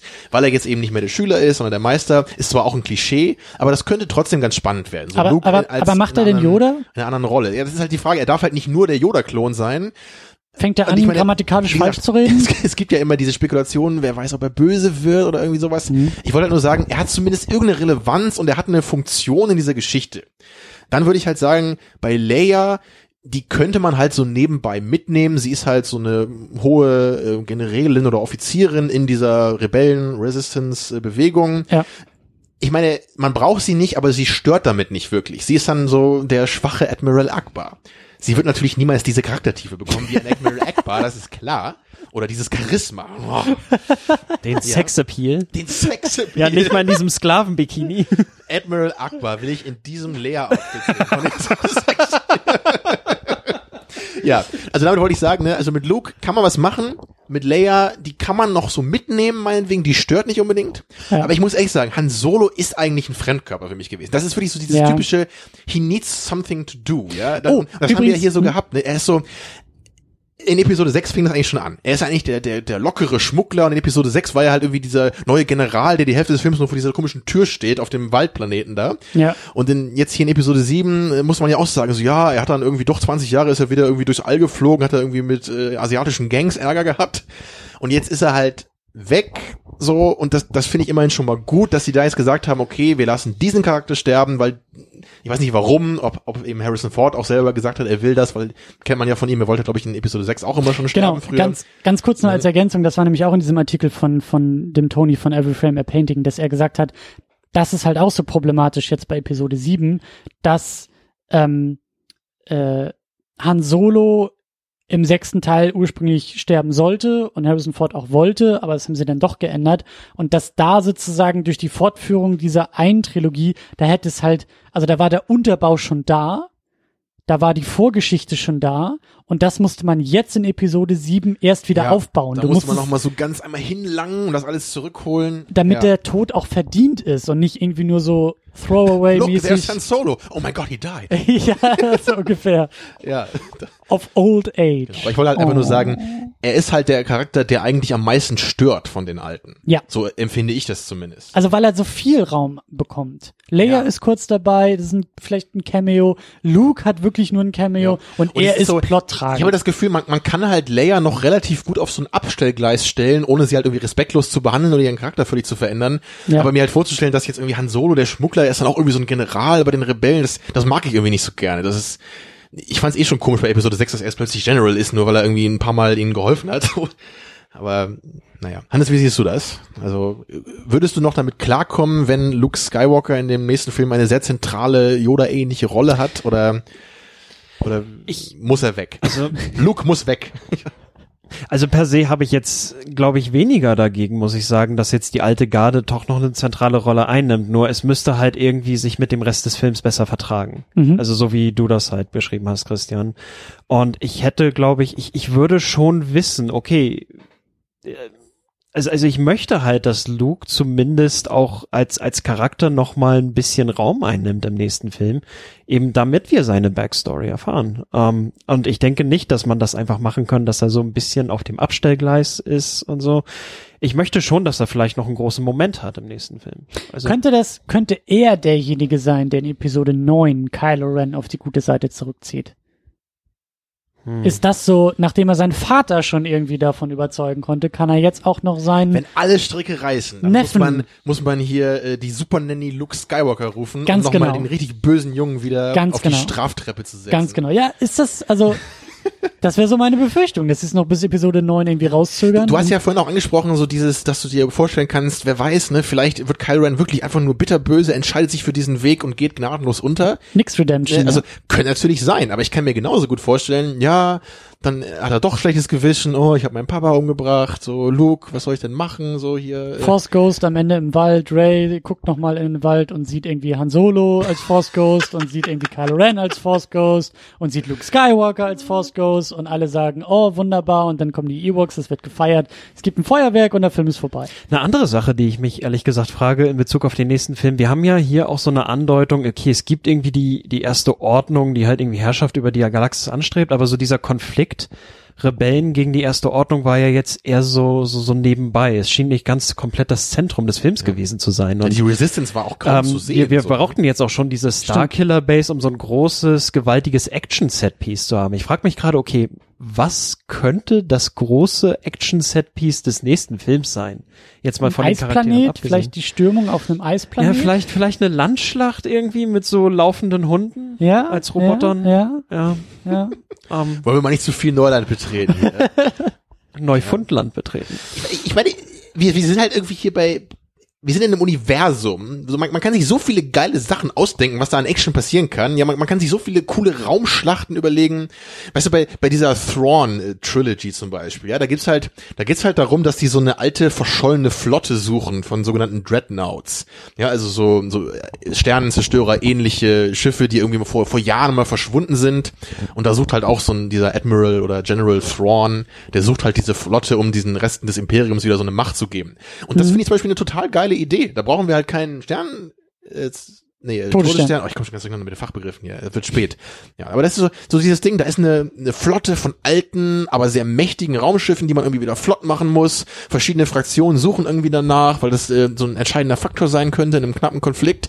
Das finde ich einen super geilen Plot für sowas. Da kann man eine geile Raumschlacht am Ende machen. Ne? Also deswegen denke ich halt manchmal so, diese Thrawn Trilogy, die war eigentlich schon eine ganz gute Weiterführung. So. Äh, Ich wollte gerade sagen, also sind wir uns da einig, dass wir ähm, eine größere Distanz zu den alten Filmen haben wollen, in den, auch in den weiteren Fortsetzungen, dass wir jetzt noch so zähneknirschend da sitzen, oder ich formuliere das mal aus meiner Perspektive, weil ich will euch nichts in den Mund legen, aber so geht es mir gerade, dass ich echt merke, so ja, sehr, sehr großes Zähneknirschen und wie gesagt, in der ersten Sichtung und eigentlich bis jetzt ist immer auch noch, da schwingt eine Enttäuschung mit. Ich, ich habe auch echt so ein bisschen Schwierigkeiten dabei, weil ich sehe, wie, wie teilweise für mich unkritisch der Film abgefeiert wird von vielen, ja, die wirklich sagen, wie du, wie Hannes, wie du so schön am Anfang auch gesagt hast, da, da werden Tränen weggedrückt und da ist eine große emotionale Resonanz auf diesen Film und ich denk mir, na ja, aber also die Prequels so als Bodensatz anzusehen und zu sagen, ähm, also mir ging es eigentlich schon auch ein bisschen mehr darum, nach dem Film Ja. sagen zu können, also besser als die Pre Prequels ist es allemal. Das war so, das ja, das also ist sehr man, man muss da auch echt sagen, also das ist tief gestapelt irgendwie meine, als Maßstab. Klar, und, und also manche Filme muss man halt sagen, die haben es schwer. Ja, also zum Beispiel Episode 5 hatte es echt schwer, glaube ich, weil du hast halt vorher den Blockbuster erfolgreichsten Film ever gehabt und dann musstest du nachsetzen. Mhm. Und Episode 5 hat es geschafft. Jetzt musst du allerdings sagen, wir haben eben vor Jahrzehnten diese großartige Trilogie gehabt, die jeder liebt. Ja, Ja. selbst Episode 6 kommt ja eigentlich sehr gut weg noch bei den meisten, obwohl der natürlich auch deutlich abfällt zu den beiden vorher. Aber alle lieben ja wirklich diese alte Trilogie, alle lieben diese Figuren und der neue Film kann sich halt eben durch diese Liebe schon mal echt Pluspunkte erkaufen bei vielen, was ich halt nicht so ganz gerechtfertigt finde. Und außerdem kommen jetzt diese neuen Filme im, in einer Zeit, wo das CGI viel, viel besser aussieht, als das noch bei den Prequels der Fall war. Und natürlich einfach, dass die Qualität der Prequels einfach so furchtbar war, durch die Bank Ja, weg, ja. haben die, haben die Filme jetzt eben genau wie du eben sagtest, so eine, die haben halt so eine total einfache Situation eigentlich, weil wir, sie haben halt die emotionale Involviertheit des Zuschauers durch die alten Figuren und gleichzeitig denkt halt jeder, oh mein Gott, endlich kann ich als jüngerer Mensch mal einen vernünftigen Star Wars Film im Kino sehen, wo ich verstehe, was passiert, wo es keine Jar Jar Binks Figuren gibt, ja, und keinen Fäkalhumor und was auch immer. Und das ist, ich habe deswegen das Gefühl, dass die Leute einfach zu euphorisch äh, den Film abfeiern. Also So. was mich was mich einfach wundert ist, äh, wenn wenn Leute halt sagen, endlich wieder Star Wars. Du hast gesagt Star Wars im Kino, okay, das die die Erfahrung haben nicht viele gemacht, Episode 4 im Kino zu sehen Klar. oder nicht alle gemacht. Klar, haben wir auch nicht gemacht. Ähm, aber ich frage mich dann immer, okay, kann man sich dann nicht einfach, wenn man anstatt eines Reboots von Episode 4, kann man sich nicht einfach dann mal wieder hinsetzen und Episode 4 vom Heim Heimkino oder so anschauen? Ich meine, wenn ich eine Fortsetzung haben möchte, dann möchte ich schon etwas, was sich genuin wie eine Fortsetzung anfühlt und einen Eigenständigkeitscharakter hat. Ich glaube, das haben wir ja alle irgendwo erwartet. Ja. Und ähm, je mehr, je mehr jetzt die folgenden Filme eben das machen, ja, auch die Spin-off-Filme hoffentlich, äh, umso besser, würde ich sagen. Also Je wenn sie, wenn sie es schaffen, sind, wenn sie es schaffen, die, die, die Qualität, ich, ich sag, ich, ich sag nicht mal auf demselben Level zu sein, aber ich sage mal, wenn sie es schaffen, gute, spannende und überwiegend gehaltvolle Unterhaltung zu sein, ähm, die sich nach Star Wars anfühlt, aber eben einen gewissen Eigenständigkeitscharakter klar beibehält. Das ist das, was ich idealerweise haben möchte. Es müssen nicht mal gewaltig große Meisterwerke sein. Es müssen nur charmante, erinnerungswürdige Filme sein. Das finde ich so schön, dass du das gerade sagst, weil ich, ich kann bei mir nämlich selber auch feststellen, dass ich fast mehr Lust auf diese Spin-offs habe als auf die großen Filme. Weil Ja. ich nämlich da immer denke, da können sie kein Remake machen. Da können sie nicht die gleichen Figuren in die Hauptrollen stecken. Da müssen sie sich mal ein bisschen was überlegen. Ja. Und äh, so, so ein bisschen habe ich dieses Gefühl eben auch bei diesem Harry Potter Spin-off, was nächstes Jahr rauskommt. Ihr seid ja nicht so diese Harry Potter Fans, aber also Rowling hat ja auch gesagt, sie will halt nie wieder irgendwie Harry Potter in älter oder irgendwie sowas erzählen oder irgendwie, dass Harry Potter Sohn zur. Schule geht oder sowas. Also sie hat halt gesagt, das will sie nie machen. Wer weiß, ob das stimmt. Ne? Aber ich finde das auch richtig. So, ich finde es okay. Man hat sieben Bücher davon, die waren gute Unterhaltungsliteratur. Mhm. Und jetzt kommt aber eben dieses, ähm, dieses, äh, weiß nicht, ob sie das auch als Buch schon fertig geschrieben hatte. Ich kenne mich damit auch nicht so, nicht perfekt Nee, ich glaube, das sind nur Filme. Ich glaube, das ist irgendwie was ganz Genau, Originelles. ich, aber aber sie hat mal davon gesprochen oder es gibt, glaube ich, so ein Buch, was so heißt wie der Film, also dieses magische Kreaturen und wo sie zu finden sind. Das ist aber, glaube ich, keine richtige Geschichte, sondern wirklich nur so ein imaginärer ähm, Tierguide von Fabelwesen, so in der Harry Potter Welt. Mhm. Aber diese Idee finde ich eigentlich richtig. So, mach doch eine kleine Geschichte, jetzt nicht wieder so, so ein episches sieben äh, Film oder acht Film ja sogar äh, Ding, sondern mach so ein, ein einen kleinen Film, der so den Charme, das Feeling von Harry Potter, von dieser Welt noch mal ein bisschen neu hat. Ja, und lass Harry Potter außen vor. Also den inter- interessiert sich keiner mehr für, also uns mal hart Ja, zu sagen. ja. So, meinetwegen lass Hogwarts auftauchen oder ein paar Nebencharaktere, so, das ist okay. Ja, aber Harry Potter, die Geschichte ist erzählt, aber die Welt hat ja vielleicht noch was äh, zu bieten. Und das war ja eigentlich das, was ich bei Star Wars jetzt eben auch wollte. Und in den Spin-offs habe ich die Hoffnung, dass man da vielleicht so ein bisschen mal was kriegt, so ein bisschen mehr von der Welt sieht, dass es nicht immer nur um Jedi geht, so, sondern vielleicht auch mal wie eine Geschichte von einem Schmuggler oder oder, Ganz- oder von, von selbst von Boba Fett. Ich fände das gar nicht so schlecht, wenn du irgendwie Boba Fett Film machst. So. Also ich, ich finde die Idee okay. Ganz, ganz, also. ganz ehrlich, äh, jetzt wo du das so aussprichst, ähm, ich glaube, dass es bei mir auch mittlerweile so kippt. Also vorher war das, also so in Vorbereitung auf Episode 7 dachte ich, ja, Moment mal, scheiße, wir kriegen Episode 8 jetzt auch erst irgendwie in zwei Jahren oder, oder anderthalb Jahren oder wann auch immer der kommt. Da ist ja noch dieses blöde Spin-off dazwischen. Ja, was was soll der Mist? Warum kriegen wir nicht einfach die Trilogie und dann danach Lass die Spin-offs oder so? weg, ich hab Hunger. So. Genau, so ungefähr.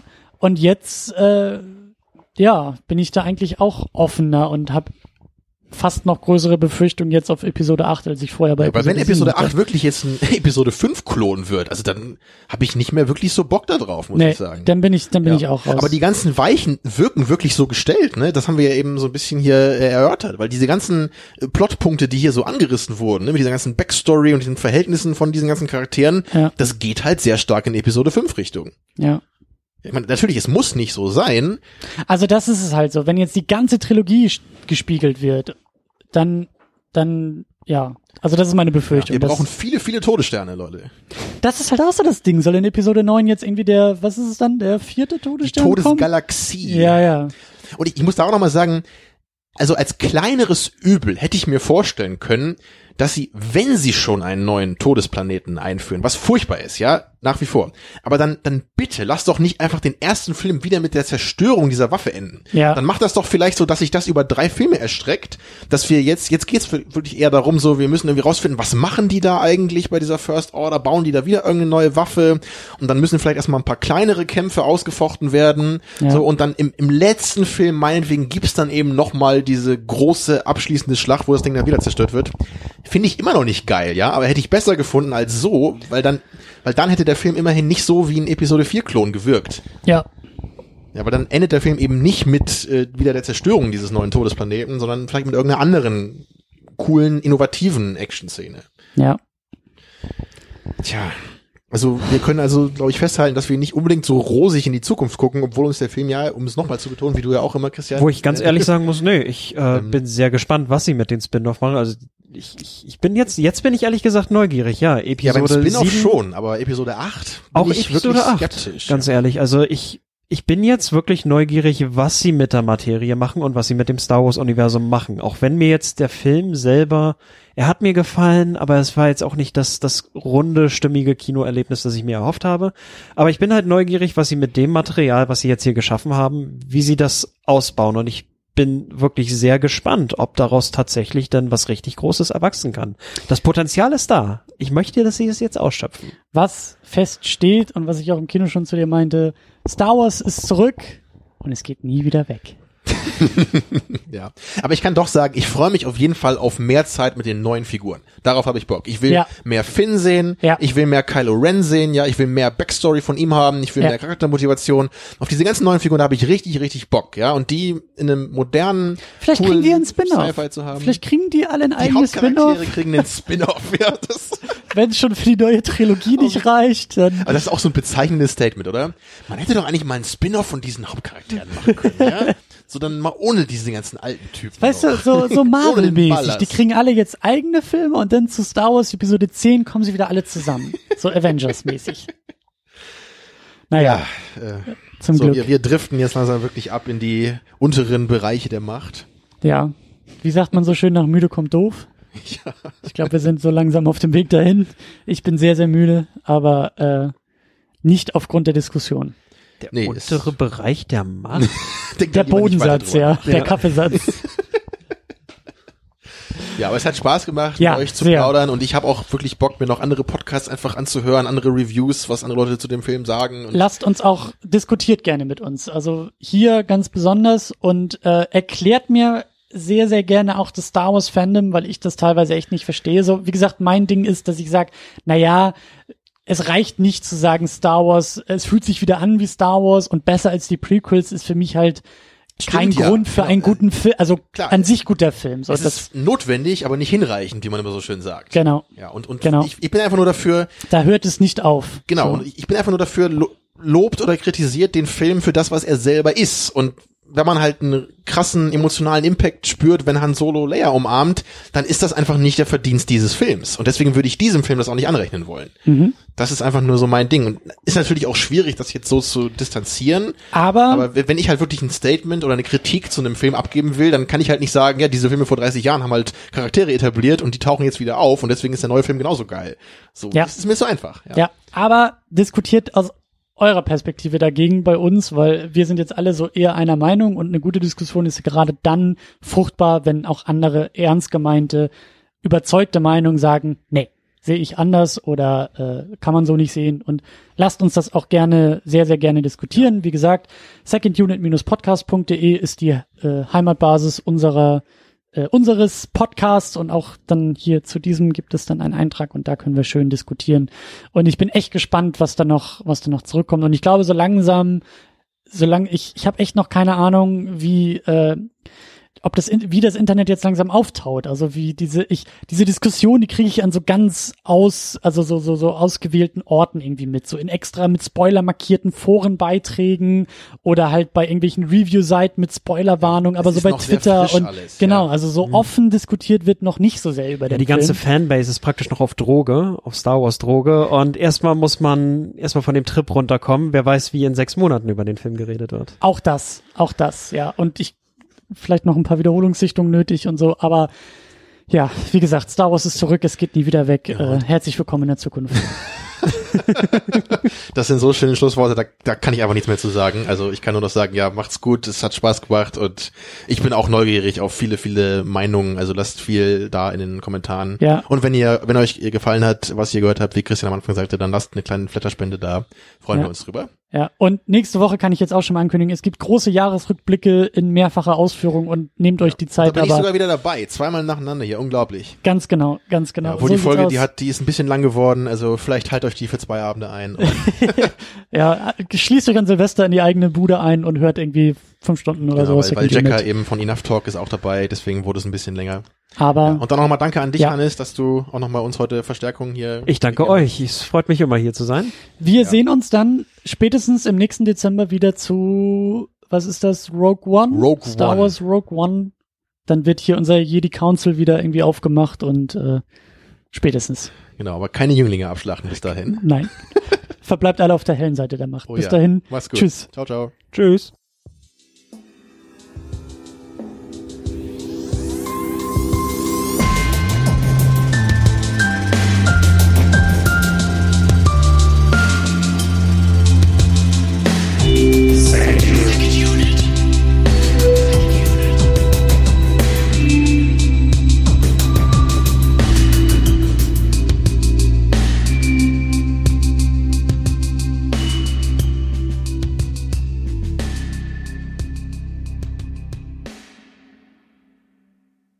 Die Second Unit ist das Ergebnis harter Arbeit.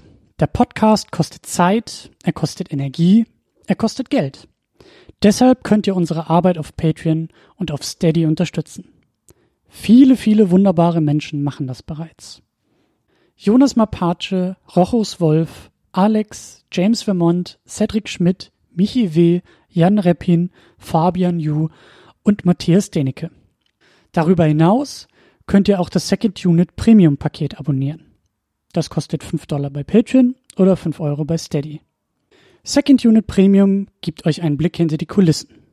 In der State of the Unit erzähle ich euch einmal im Monat, was hinter den Kulissen geplant wird, was gerade so abgeht und was in den nächsten Wochen ansteht. Das gibt's einmal als Video, das gibt's auch als Audio. Darüber hinaus erhaltet ihr im Premium-Paket Zugang zu den Livestreams. Ihr könnt also, während wir unsere Second Unit aufnehmen, live dabei sein, zuhören und kommentieren. Außerdem erhaltet ihr auch einmal im Monat ein weiteres Format zusammen mit Tamino, das wir einfach nur Pre-Show nennen. In diesem Format plappern wir uns ein wenig warm für die eigentliche Sendung und reden über alle möglichen Dinge, sehr oft auch filmspezifisch, aber auch Dinge, die uns im Alltag nerven oder erfreuen. Viele wunderbare Menschen nutzen bereits das Premium-Paket. Das sind Tahiti Su, Sultan of Swing, Markus Halmitschlager, David X. Noack, Florian Primel, Stefan Gianferrari, Stefan Druwe, Rike The Midlist, Playstar, Christian Schmickler, Jota, Steve Geiler, Ulf P., Inge, Stefan Manken, Jan, Timo Gerdau, Alucard, Nils Otte, Christopher und Frank, Anna Gerke, Dom Karnitsch, Christiane Attich, Lars Rühmann, Sonja Bethge-Jele, Sebastian, Anne-Kathrin Pache-Wilke und Erik Mülling. Darüber hinaus könnt ihr auch das Doppelte für das Premium-Paket ausgeben, wenn ihr sagt, das ist es mir wert. Das machen Thomas Jaspers und Niklas Römke. Euch allen ein großes, großes Dankeschön. Wenn du die Second Unit auch unterstützen möchtest, dann kannst du das unter patreon.com slash secondunit oder steadyhq.com slash secondunit tun. Vielen Dank.